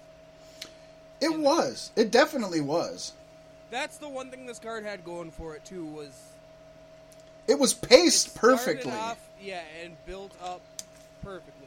Uh, whereas WWE would try to put a big match in the middle and a big match, two matches before the main event to try to keep people in line. Now this, this didn't need that. Just the classic build up yeah, we're fantastic. Yeah, we're definitely going to touch on that when we talk about the overall of this show because it, it, mm-hmm. there's there's positives and negatives on that end. Next, we had one of the biggest matches of the night, a non-title yes. IWGP. And by the way, I guess I should have said the Chicago Street Fight is non-title. Um, Joey Janela is the current um, Evolve champion. I'm pretty sure. Maybe I'm making that up, but I think he's the current Evolve champion. He didn't have his title on the line. But anyways, Kenny Omega, who is the IWGP champion, took on Penta El Zero or Pentagon Jr. and um, won in just a fucking amazing, amazing amazing match. These two guys. If you didn't know Pentagon Jr., amazing a couple more times. I, I know. If you didn't know Pentagon Jr. before this match, you walked away knowing his name because Penta um, looked as good or better than Omega. This is easily the best Pentagon Jr. match I've ever seen. Not the best Kenny Omega match I've ever seen. Definitely the best Pentagon Jr. match I've ever seen. I mean, Penta's been having some good fucking matches. Oh yeah, I'm not even dogging any of his matches. Um, I will say this: a lot of his big matches are usually street fights or, you know, no holds barred. Or I mean, he's known for the hardcore wrestling. So the fact that they put him in a regular wrestling match, I think helped just show that he isn't just Yeah. yeah, yeah. He wasn't. He isn't just a gimmick guy. He he fucking man. He wrestled when he was uh when he was getting V triggered and and he'd just go Cero Miedo and then he gets Z triggered again Cero Me- Oh man, fuck! That was just ooh, that was awesome. I loved it. Actually, on Facebook today, the question was posed to me. Uh, you know, with all this all-in hype, what are you gonna do when Omega, the Bucks, and Cody get called back to WWE and they sign, and your movement's dead? My argument was there will all be always be somebody to pick up that mantle. Oh, and Oh, yeah. the guy responded with, "Well, who?" Pentagon Jr. for one. Granted, he could be heading to WWE sooner than any of them, Yep, but there's he's gonna. He will not do good in WWE. I'm just gonna say No. that now. I'd be No, I'd be happy right. for him for the money, but his character will not work in WWE at all. no. I'm saying uh, Cody and the Bucks need to do another one, and then they need to take all the profits they've gained from both of them and start their own fucking indie league, Right? Elite Pro Wrestling, maybe. Could be. You could name it All In Pro Wrestling and name it after the event that started it all. You could, Yeah. you know, you could call it You could. Ome- Omega Bucks. Did, you did you catch the post show 14 minutes the uh, of them out there talking? yeah, the um, where he talked about double or nothing. Yeah. Yeah. Oh yeah. Oh yeah. So so I don't I don't know that All In's going to be really lasting theme. I think it's going to be built upon and expanded upon. But I think the elite is at the core of what made the show, and I think if they did make their own promotion, elite would be in there. Maybe. I mean, I don't know. It, it all It's depends all on marketing, I guess. It's yeah, all it's all depends on marketing. Who knows if they're even going to make their own promotion? So right now their their goal is to unify. So we're of still um we're still we're, we're getting off we're getting into where we Yeah. what we're going to Yeah, talk about getting- later, Paystee. We're getting. I know. I've been trying to fight this the whole So, time. So, um, uh, definitely awesome. Um, Pentagon Junior hit his uh, package pile driver on the fucking ring apron. Yeah, yeah, just a sick thing. Which, by the way, I don't think the announcers there know that is the hardest part of the ring. it is. They didn't tell us, so they must not know. WWE lets you know every time. They didn't tell Made us. entirely out of bulletproof glass. Yeah, and salad steel. yeah, no, I I did pick up on that. For for some reason, it was it. I noticed that they didn't say something. Like it really Yeah, shot in my yeah. ear. Like, oh shit, Me they too. didn't tell me that was the hardest part of the ring. Like, whoa, like that was loud. That them not saying that was loud. that was that was sick. Um, Penta snapped the arm of Omega, which of course hindered his ability to do the one winged angel. But um, in the end, Kenny Omega hit a left handed one winged angel. I don't think I've ever seen that, so that was kind of cool. Um, they both hit all of their high spots, oh, um, you know, multiple times. He V triggered the shit out of him. Penta did everything in the book. These two, I. Uh, I'm not gonna until we, we run down the whole card. I'm not gonna say what was definitely. Um, I'll tell you my top three matches, and I'll tell you what I thought the top one was. When this match happened, I thought there's no way the next two matches are gonna top this. Was I right? Was I wrong? I don't know. We're gonna wait. We're gonna wait. We're gonna wait. Find out next time on Beef Sticks Podcast. Damn right. Uh, but next we had the match I was the most looking forward to Kazuchika Okada taking on the villain Marty Scurll. I loved the fact Okada came out to his classic entrance in um in New Japan since losing the title. He's been coming out with like uh, balloons and just dressed in regular clothes and not like not rainmaker. It hasn't been raining. He hasn't had the Okada Bucks. No, not no different. Uh, no relation to the Young Bucks, but and he came out in, in full Okada Rainmaker mode with the the rain and confetti, with the Okada Bucks, with the the robe, just looking like the Okada that I love. Marty Scurll came out, classic Marty villain fashion. And these two put on one of the most amazing matches you'll ever see. Amazing, amazing, amazing, amazing. You're going to be hard to find a better match than this match going forward the rest of the year. And this is, um, you know, Marty Scurll. He's an unsung hero. He's such an amazing wrestler, but I, th- I feel like you don't hear about him as much as you hear about a lot of other people. I think this is one. If you're not me, you walked away saying, "Fuck that Marty Scurll! Holy shit, he's an amazing wrestler." Because this is definitely the biggest match of his career. I don't think he's ever faced Yeah. somebody on the scale of Okada. Yeah, no, it was fantastic. This is a match I could go wa- back and watch two, three more times easy. For sure. Easy. For sure. Um Okada, you know, he did his traditional his drop kicks, which he just this man he I don't know how he does it. A clothesline and a drop kick, and he makes them look like they're one the best move you've ever seen in pro wrestling.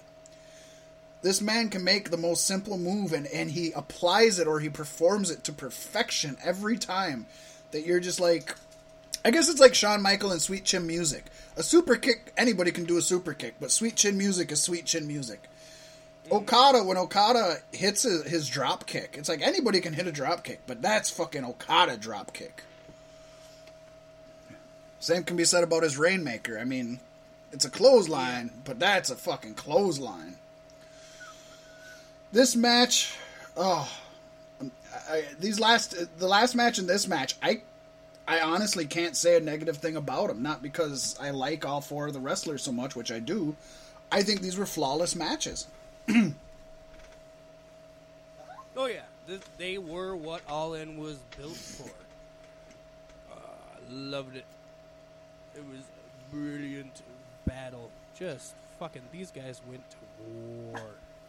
And um um and uh, Tiger was the referee. They flew in Tiger from New Japan Wrestling, so you got to have a classic New Japan referee. Um, at one point, he ends up getting uh, he gets knocked down, and Marty Scurll busts out the umbrella, pops it open. It's an all-in umbrella. Closes it, whaps the shit out of Okada with it. Um, that was cool. He um, Oh, what was the other? There, there's another fucking uh, something I love down here when. Um, oh, Okada, because the story of this, if folks don't know going in, was that Marty Scurll has always been a cruiserweight type wrestler, a light heavyweight wrestler, and you know uh, Okada has been saying you you know just. This little guy, he'll never be able to stand up to Kazuchika Okada who Okada's lean and built, but he's a big dude. He's tall, he's ripped, he's a heavyweight. If you just seen a picture of him without anything else around, you'd maybe think he was a cruiserweight. But he's a fucking big dude. And uh, he's just like, no, no, there's no way, dude. You're, you're nothing. You're too small. And Marty's been insecure about being a small guy. And at one point, Okada, he uh, he numbers 205, basically calling him a cruiserweight wrestler. And when he did the five, Marty grabbed his hand and broke his finger. And I was like, oh, fuck! That was awesome! I loved it! That was just, God, that was just great! So that, that was really cool. There was a lot of. uh, I'd say all of these matches did so well. uh, Yeah, we'll get into that later. But this one too did did so well at the the psychology and storytelling. Of course, Okada. This was a classic Okada match where I'd say the first five minutes of this match, especially after Omega Penta, I was like, yeah, I, I had high hopes for this, but it, it, it's a good match. It's not going to walk away as match of the night. And then once that five minutes is up, you're like, oh my gosh, this is one of the best matches I've ever seen ever. It, it's a slow build. It's a slow build, and Yeah, I, yeah. I'd say the majority of Okada's matches are like that. They're slow build. But that's what makes them so fucking good. They pay off. Yeah, they pay off at the end. They're like a. And now that we're nearing the end of talking about the Okada Scurll match, we should go back and talk about the aftermath of the Kenny Omega Pentagon Jr. Oh shit! Yeah, yeah. We, we should we should. Um, uh, I'm and now. Let me get this out of the way. It was cool. This was cool. So what happens after the match is over? Omega won. Um, Penta's laid out. The lights go out, and of course they play For it. way too long. It, it was it was way too long. But of course, the announcers are playing it off like, "Oh, this is the first time they've ever done a pay per view or done an event like this. Things like this happen." Which, by the way, they do, folks. Um, ECW's very first pay per view, Barely Legal, um, was it 90 seconds after the show went off air? That entire building lost power, so so they could have easily they could have easily just lost power during the match, but it just so happened it didn't. So yes, those things happen. Well, fuck, wasn't it just in the last like four or five years that WrestleMania or SummerSlam, one of the two had power outages during the show? Yeah, um, WWE has backup stuff, so I mean, you noticed something was wrong, but they were able to play it off pretty well. Obviously, and this place would too. This place would have security lights and stuff. So yeah, we know we know the power didn't go out, but it's cool. They played it up, whatever. And it was for it was for an odd long amount of time. And, and I'm gonna say now, when it went out, I was like, oh fuck, Pac, Pac, Pac, Pac, Pac, Pac, it's fucking Pac. I thought Pac was there. It wasn't Pac. It wasn't CM Punk, which I heard a lot of people thought was, but I, I really didn't think it was going to be at that point. Could have been, and it would have been cool. But I thought it was, I thought it was going to be Neville making his appearance, which he, he never did, which is fine. Lights come on, nothing's changed. Um, Pentagon's gained a few pounds, but it's hard to tell laying on the ground. But then Penta gets up, and I'm I'm not just I'm not just jerking myself off here, Paystee. As soon as he got up and I seen his face, I was like, "It's Jericho! It's Jericho! It's Jericho!" it just looked like Jericho. There's the man Yeah, can't yeah. hide himself anymore. Right. Um, but it was it was Jericho. He pulled the mask off. It's Chris Jericho.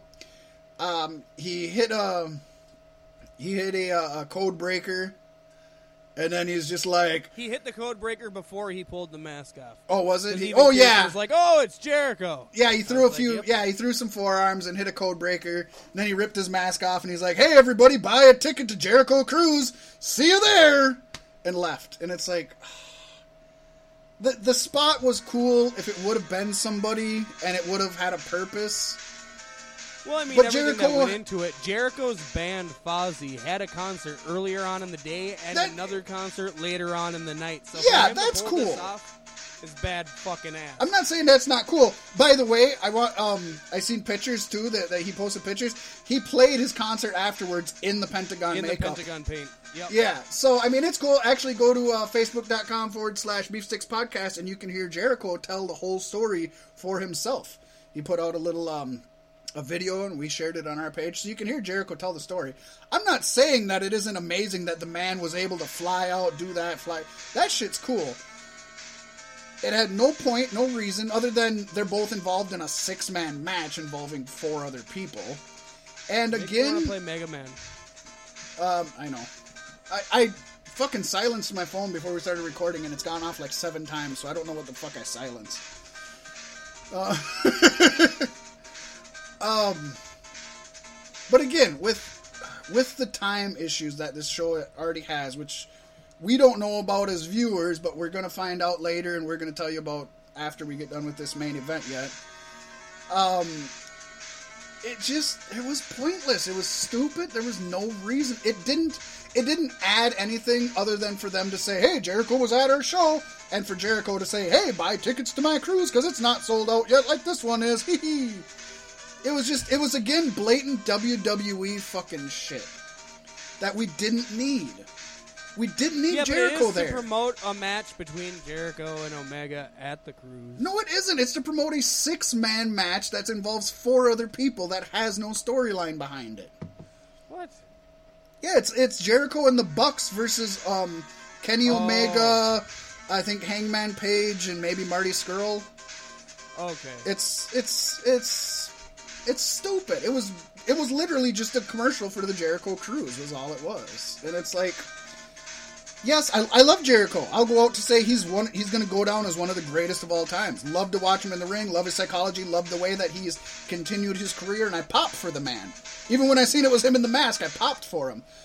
But it's like if he wasn't in a match, this this ate up time that should have went to people performing, people that deserved to get the spotlight. Yeah. It shouldn't have went to Christian. That's that's my problem with it.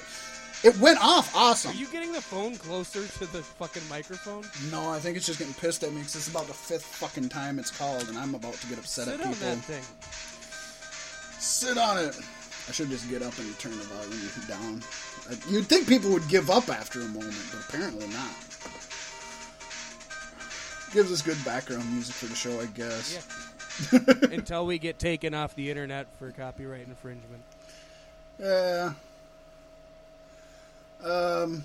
So yes, the, the, the match was awesome, and, and yes, the Jericho thing was really cool. I just felt it was unnecessary, and okay, I'll I'll say this too.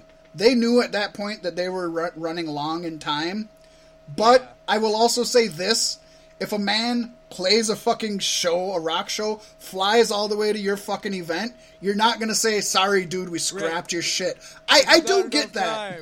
I so yes, I do get I do get that. I get that if this was a perfectly timed event and if everything went perfect, then maybe it would have been a fun cameo. But even then, I'm gonna say we've seen enough cameos that it wasn't necessary. Other than that, that Jericho's been dressing up um, as other people he- a while back when he was feuding with um, Naito. He put on the Bushi mask and he came out and unmasked as Bushi, and that's when he started wearing the the eye makeup. After that was because he's like, hey, this looks kind of cool.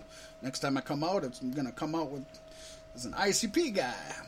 Whoop, So- whoop, much clown love. So I, I get it. It- it- yes, I, I do get it. And no, I don't think they should have told Jericho, "Sorry, dude, you're scrapped." I, everybody involved, I, it was good. But again, I'm just going to call a spade a spade. In a perfect world, either this shouldn't have happened or it should have been paced differently. Yeah. That's my only gripe. It was awesome. I do thank you for reminding me about that, though. Yeah. I figured we couldn't talk about it. No, well, I mentioned it before the match. I just didn't mention. I just didn't talk about it afterwards. Uh, then we got to the six-man tag match, the main event. Um, man, if Cody versus Nick Aldis wasn't the letdown of the night, this match was the letdown of the night. Um, not anybody's fault. The Golden Elite, Kota Ibushi, Matt and Nick Jackson, took on Rey Mysterio, Rey Fenix, and Ray Bandito. No, his name isn't Ray, but I just thought he wanted to feel like everybody else. Right. Um, and Bandito, I would say, is probably the third guy of this night where if people didn't know them or, or had only heard about them, you walked away saying, holy shit, that Bandito is badass. Um, I don't know Bandito very well. I don't know much about him. I, I don't. I may have seen him before in multiple man matches, but um, not really up on his shit. And I was like, holy fuck. When you can stand out when you're on a team that involves Rey Mysterio and Rey Fenix, you you fucking earned your spot, boy. Um, good match. The the problem is, as we're going to talk about, the show was going along. They're not WWE Network. They don't own their own network, so they have to stay within a time frame. So this match got cut short. I heard it was supposed to be like a 25 minute match, and it got 12 minutes, so it basically got less than half of its time. Yeah. Um, I don't think they cut any spots out, Paystee, but that's because they started the match and did every spot and then ended the match. um, this would be, I guess, your typical fucking spot monkey match. It didn't come off or look like a main event, and that No. uh, again, That's it's just not. because it wasn't given enough time. That's it. It wasn't the people involved. It was the the predicament they were in going into it. Um. So let's talk about the match, and then we can get into the overall because we're definitely going to talk about the time restraints. It, if you just want to see a badass fucking uh, spot fest match, though, Here's fucking 12 minutes of insane action and Rey Mysterio in the best Rey Mysterio outfit he's ever had, which was a badass uh, Wolverine outfit. It wasn't that creative an outfit. You didn't like it? Just saying. Really? I, yeah, not really. Oh, wow. I loved it. Yeah. Again, to each their own, though, I guess. Yep. Um, I heard some people being like, I couldn't even tell it was Wolverine. And I was like, I guess I thought it was obvious it was Wolverine, but. I'm a Wolverine fan. And it was Wolverine, like, circa the beginning of his career, not like. Lo- not old man Logan Wolverine. Although, in, in just a handful of years, Rey Mysterio will probably be able to pull that off. He's not getting younger, folks. Um, Ibushi and Ray, they faced off alone together. That was really badass. I mean, everybody got their moves in. It ended with a um, Meltzer driver on Bandito. And I think we all knew that Bandito was going to take the fall if they were going to lose. It wasn't going to be Fenix and it wasn't going to be Mysterio. Um, Bandito took the Meltzer driver. Obviously, you had to end with a Meltzer driver. It's just a big fu to Dave Meltzer because he's the reason that they, this show was even on. When he told the when he said that Ring of Honor could never sell out a ten thousand seat arena, and Cody's like, uh, "We'll take that bet. Give us three months," he said. And fucking a year and a half later, they had it. hey, in a year and a half, they fucking did an amazing job. No, I'm not. I'm. I'm Fuck just yeah. joshing on them. So yeah, they had to give a little fuck you to Dave Meltzer, and they did. That was awesome. It was good to see the Meltzer driver. Um, good. I mean, it was a good match for being a spot fest match.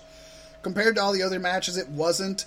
But when you sit back and say, God, if they'd have gone a whole 25 minutes, what would this match have been? It could have walked away as the best match of the night. Yeah. Probably still wouldn't have, but it could have. Yeah, it would have been a hard hard shot. Getting a six man tag match over two very, very well put together main event matches. Yeah. It's rough.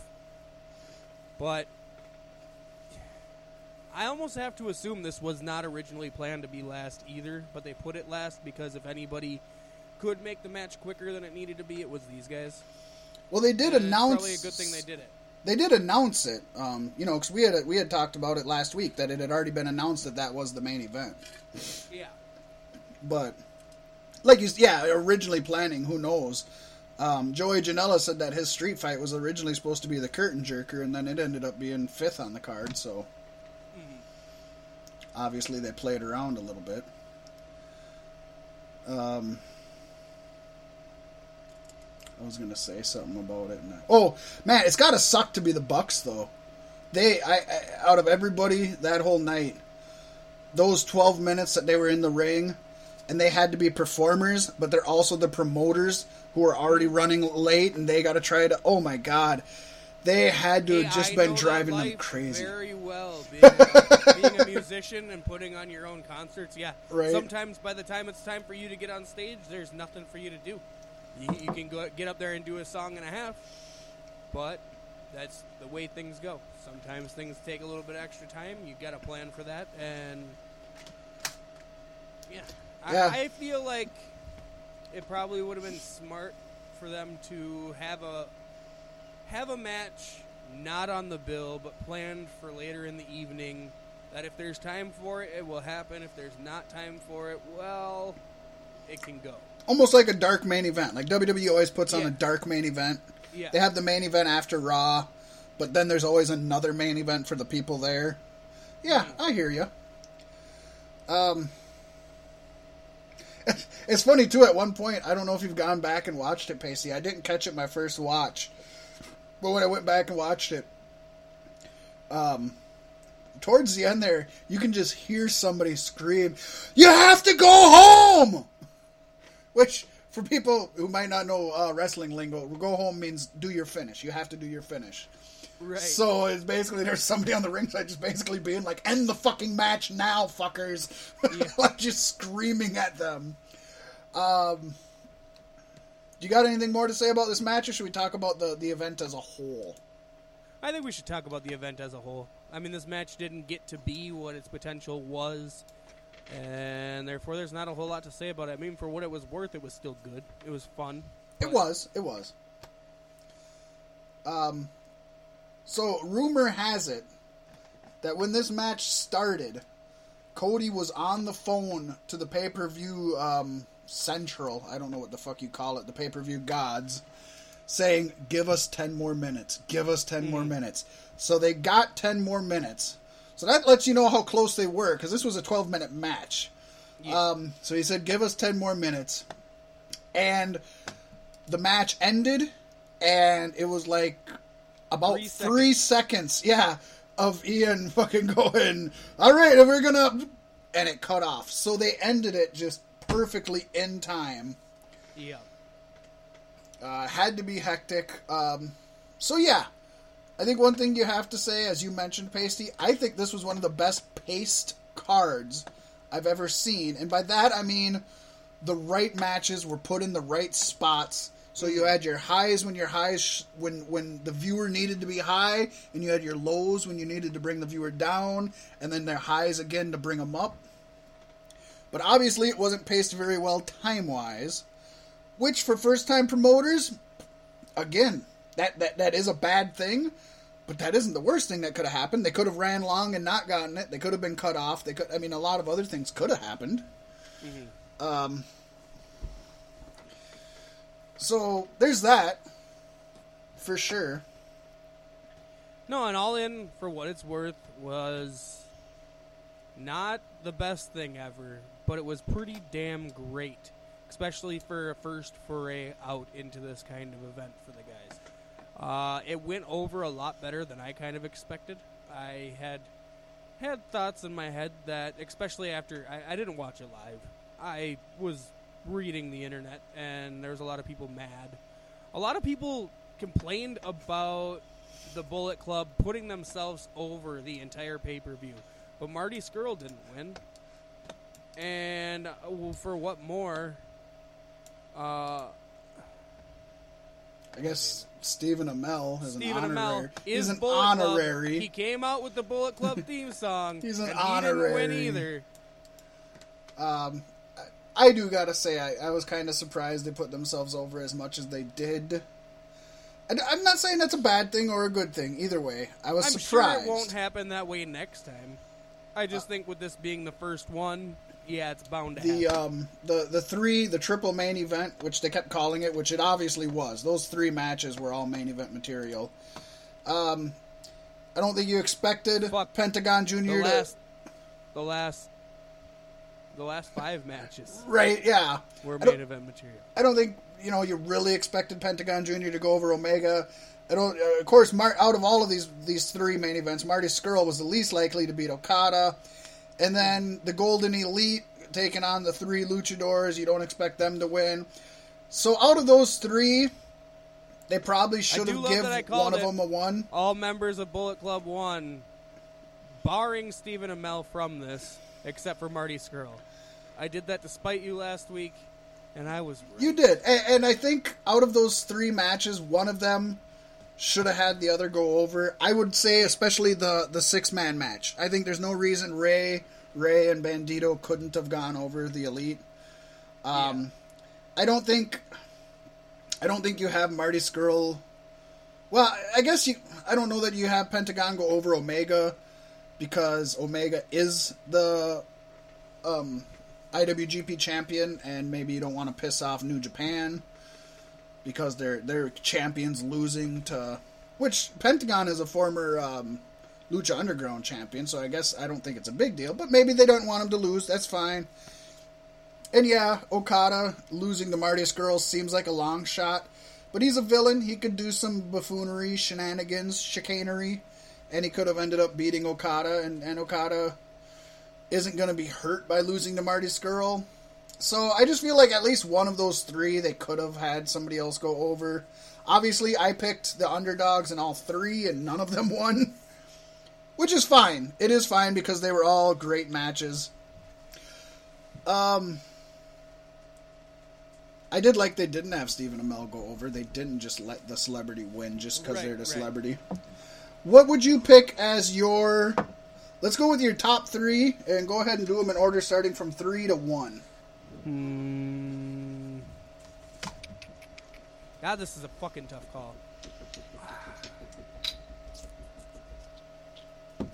Probably Omega Penta, one. Or you want me to go three to one? Well, three fucking do whatever you want, I guess. We already know what your one is. Uh, Omega Penta, one. Uh, Okada Scurll two and Cody Aldis three. Huh? Sounds solid. I would It say between, it was between Cody Aldis and Page Janela for three. my number th- my my top three um which i'm gonna give I, I don't give a shit we can make up the rules as we go. I'm giving an honorable mention to the four corners match with the women. That just was way Yeah. better than Oh, it should have been. Holy fuck. Um but i'd have to say number three the chicago street fight. Page and janela. They're both underrated and and not the the top of the card guys. And they put on a, a hell of a fucking match. That'll stand up against any other street fight. Not maybe not better than, but will definitely stand up. Now this was where it was hard. Was Like was Joey this? Ryan's penis. It was hard like Joey Ryan's penis. Yes, and it'll stand up like Joey Ryan's penis. Yes. Does a lot of things like Joey Ryan's penis. That's a match that will ejaculate all over a woman like Joey Ryan's penis. Maybe. This was where it was hard for me, Paystee. I went back and forth. Was Omega Penta better or was Okada Marty better? I went back and watched both of these again, back to back. Um, Okada Scurll starts out slower, but at the same time, Omega Penta went um, almost 18 minutes.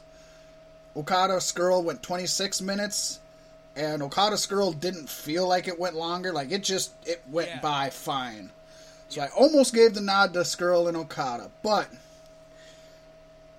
if I'm looking at them objectively, I, I, or non-objectively, Okada, I, I know I, like Okada better than Omega. Omega's an amazing wrestler, one of the best in the world. I think Okada is the best wrestler in the world at this moment.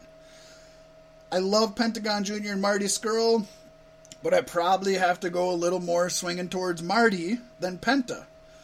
So if I prefer Okada and Marty over Omega and Penta, and it's still hard for me to figure out which was the better match, I guess I have to say Omega Penta was the better match because even with those two being my favorite, it didn't jump out as better than that.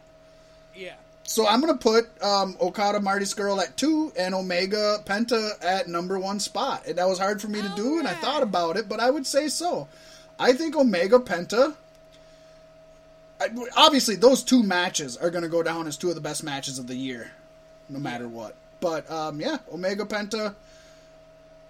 Uh, if anything else for this match, I I hope, like you said at the very first match, you called it Paystee this event is about getting over wrestlers. Wrestlers that aren't WWE guys. Wrestlers that aren't promoted all over the world. Wrestlers that aren't fucking names that everybody knows. So if this event put over Penta El Cero, if this event put over Marty Scurll, put over Bandito, put over Chelsea Green, put over Nick Aldis, put over Flip Gordon, put over Joey Cross. Janela, put over Matt Cross. Yeah, i- i- if it put over these guys, Hell, It's- the over the budget awesome. battle royal put over. Uh, Flip Gordon. Uh, Ooh, I don't know. well, yeah, but uh, eh, eh, uh, eh. Gold- sorry, just forget I talked. Okay. But it put over.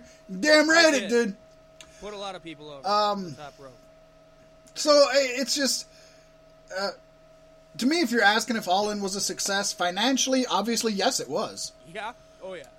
Um, if you're looking at it in the spirit of wrestling, Yeah. to me, it put all those people over that other people may not have known. So, yes, it was. If you look at match quality, I think it was a success. Not every match was amazing, but I don't think you're going to find a, a dud, wi- with the exception of maybe the main event. And yes, I know it sucks to say that, but again, that was more time restraints than anything else. Yeah. So yeah, I think it definitely was a success. Um, like you said, Paystee, they had talked about All In Two going uh, um, um, um, um, double, or, or nothing. nothing. And I've seen somebody's already made a, a cool graphic. It's the All In logo, but then the um, the vertical sections of the L's are are red to make it look like the Roman numeral two, with a double or nothing caption on the bottom in the All In font. I thought it looked really Nice. cool.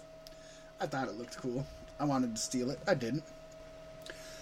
Um, just a lot that that could be said about this. It obviously it created a whole. It, it was the it was the WrestleMania for independent wrestling where It the was, whole weekend. got a lot more eyes on the product, and I know that because a lot of the people who complained about it complained about it for not having the production quality a WWE pay per view has. If you're making that argument, you obviously don't watch the indies. You which don't understand the spirit of the indies. But it's a good thing for for everybody involved because it got a lot more eyes on it than I think anybody expected. That is one thing I wanted to touch on also though. I thought the production was fucking fantastic for an indie good. event. It I was mean, um the- they had the, sound quality wasn't so great. They didn't have the audience. The audience mic the was a- way. yeah. you That was a big deal were as hyped. because you could see it, but you Yeah. Mm-hmm. couldn't hear it. That that is a complaint of mine. They they didn't make the the audience. Um, I loved they they had the overhead crane though that that you obviously cost a lot of fucking money. The crane camera. yeah, yeah. They had that. Um, there were a few shots that, that weren't timed quite as well as they should have been, but the actual like video quality, if you're just flipping through the channels, yeah, you no, wouldn't video quality was good. you wouldn't have known it wasn't a WWE event. The video quality itself was good, and for an indie event, the production was very well. We've seen some indie events. In fact, we'll get to talking about Triple Mania. Um, Uh, not maybe to- next week. And um, when you look We're at a, a company, holy shit, are we really just on this? Yeah. Woo! Yeah, just on this. It's why we needed to do this. You're right. Yeah, um, you know, Triple A is a company that's been around for decades. Like we were saying, I think it's been around longer than WWE, and their production was way worse than this shit. So, uh, great production. Um, hats off to the Bucks and Cody's. Uh, Cody, I've heard that Cody went straight from his match that he had with Aldis straight to gorilla position and kept producing. So good for them for being on top of shit business wise. yes. Um, God, what more do we want to say about it? I had a whole list of, of things to talk about the, the whole event. Um, Um, more for the lackluster note, I would just like to touch on the pyro. The cues were not on point whatsoever for the pyro. Right. It was lackluster pyro. It was like you could buy that shit in Minnesota kind of pyro. But uh, WWE still doesn't buy it. Right, right. the point is they had it, and that's a good thing. It was just not what I had envisioned when they said, And- "Oh, and we have pyro." And to be fair, uh, yeah, yes, compared to a lot of the big budget pyro we've seen, it did look cheap. But to be fair, pyro is one of the biggest costs of any event. Oh, yeah. And even the pyro they had, yeah, yeah. Well, well, even just getting the pyro. I mean, that isn't the kind of shit you could just buy. So I mean, even that pyro right there was probably twenty five percent of the budget of this whole show. Like it was, it had to have been a good chunk of the budget. Um, oh, I did want to say WGN um, Zero Hour did uh, uh what did it do? Um, fuck, I I think it did like forty six thousand people it reached or something like that. Um, it's moderate. It obviously, I mean, that's the kind of numbers that even Impact Wrestling can draw, so it isn't huge. Comparing to other shows on WGN, though, I think that's actually pretty good. And as Paystee and I were talking about before going on here, I don't think there's a lot of people that watched that that weren't already going to buy All In. So I think a lot of people, and especially since you had to stream All In, I don't know. I mean, hey, good for them. They it wasn't shabby. I mean, Right. th- that's a good number to pull on WGN. I don't think anybody expected them to pull a million viewers or anything like that. Would have been cool if they did. I don't think anybody expected that. Um, did we talk on the show, or was that you and I talking pre about uh, Starrcast doing so well? Did we, We mention that on the show. Okay, Yeah. good, good. So, yep, Starrcast was a huge event, and it was it was good. Pro Wrestling Tees made all their money, and so it's it's it was a success, hands down. They're obviously going to have another event, whether it's an All In or whatever it's going to be. The way it sounds, it's definitely not going to be a year away. It's going to be sooner than that. Um, so that's that's cool. I want to see them go is- against WWE on like WrestleMania weekend. No, that's just. I want to see what That's- kind of numbers. I want to see.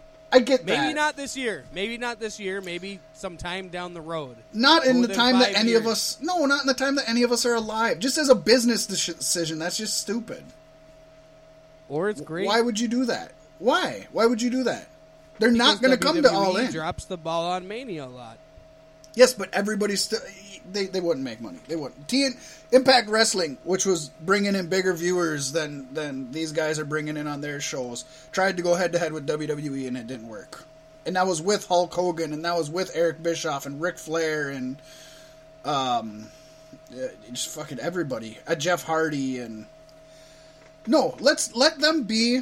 Once you start trying to compete with WWE, you're gonna compare yourself to WWE. I want them to be what they are. Why can't Why can't you just be happy with it being the Bucks and Cody, Paystee? I, I, can be, but I want to see them strive for more. And Strive like for said, more. They just sold out ten thousand. ten 14 thousand. Get that? I want them to strive for more than that now. I get what you. I get It's what you want. thing. It's doing But big things for wrestling. Use that momentum to keep growing, because the next thing That's you know, the key. You could be a rival for. WWE. The key though, Paystee, is keep growing. Once you try to compete, you know, against WWE head to head, you you've just stopped growing. There, there's no, you have nothing to gain from that at all. They're not gonna, they're not gonna do better numbers than WrestleMania. You know that, Paystee. I would love, I would love for them to do it, but they're not going to. Not in a realistic world.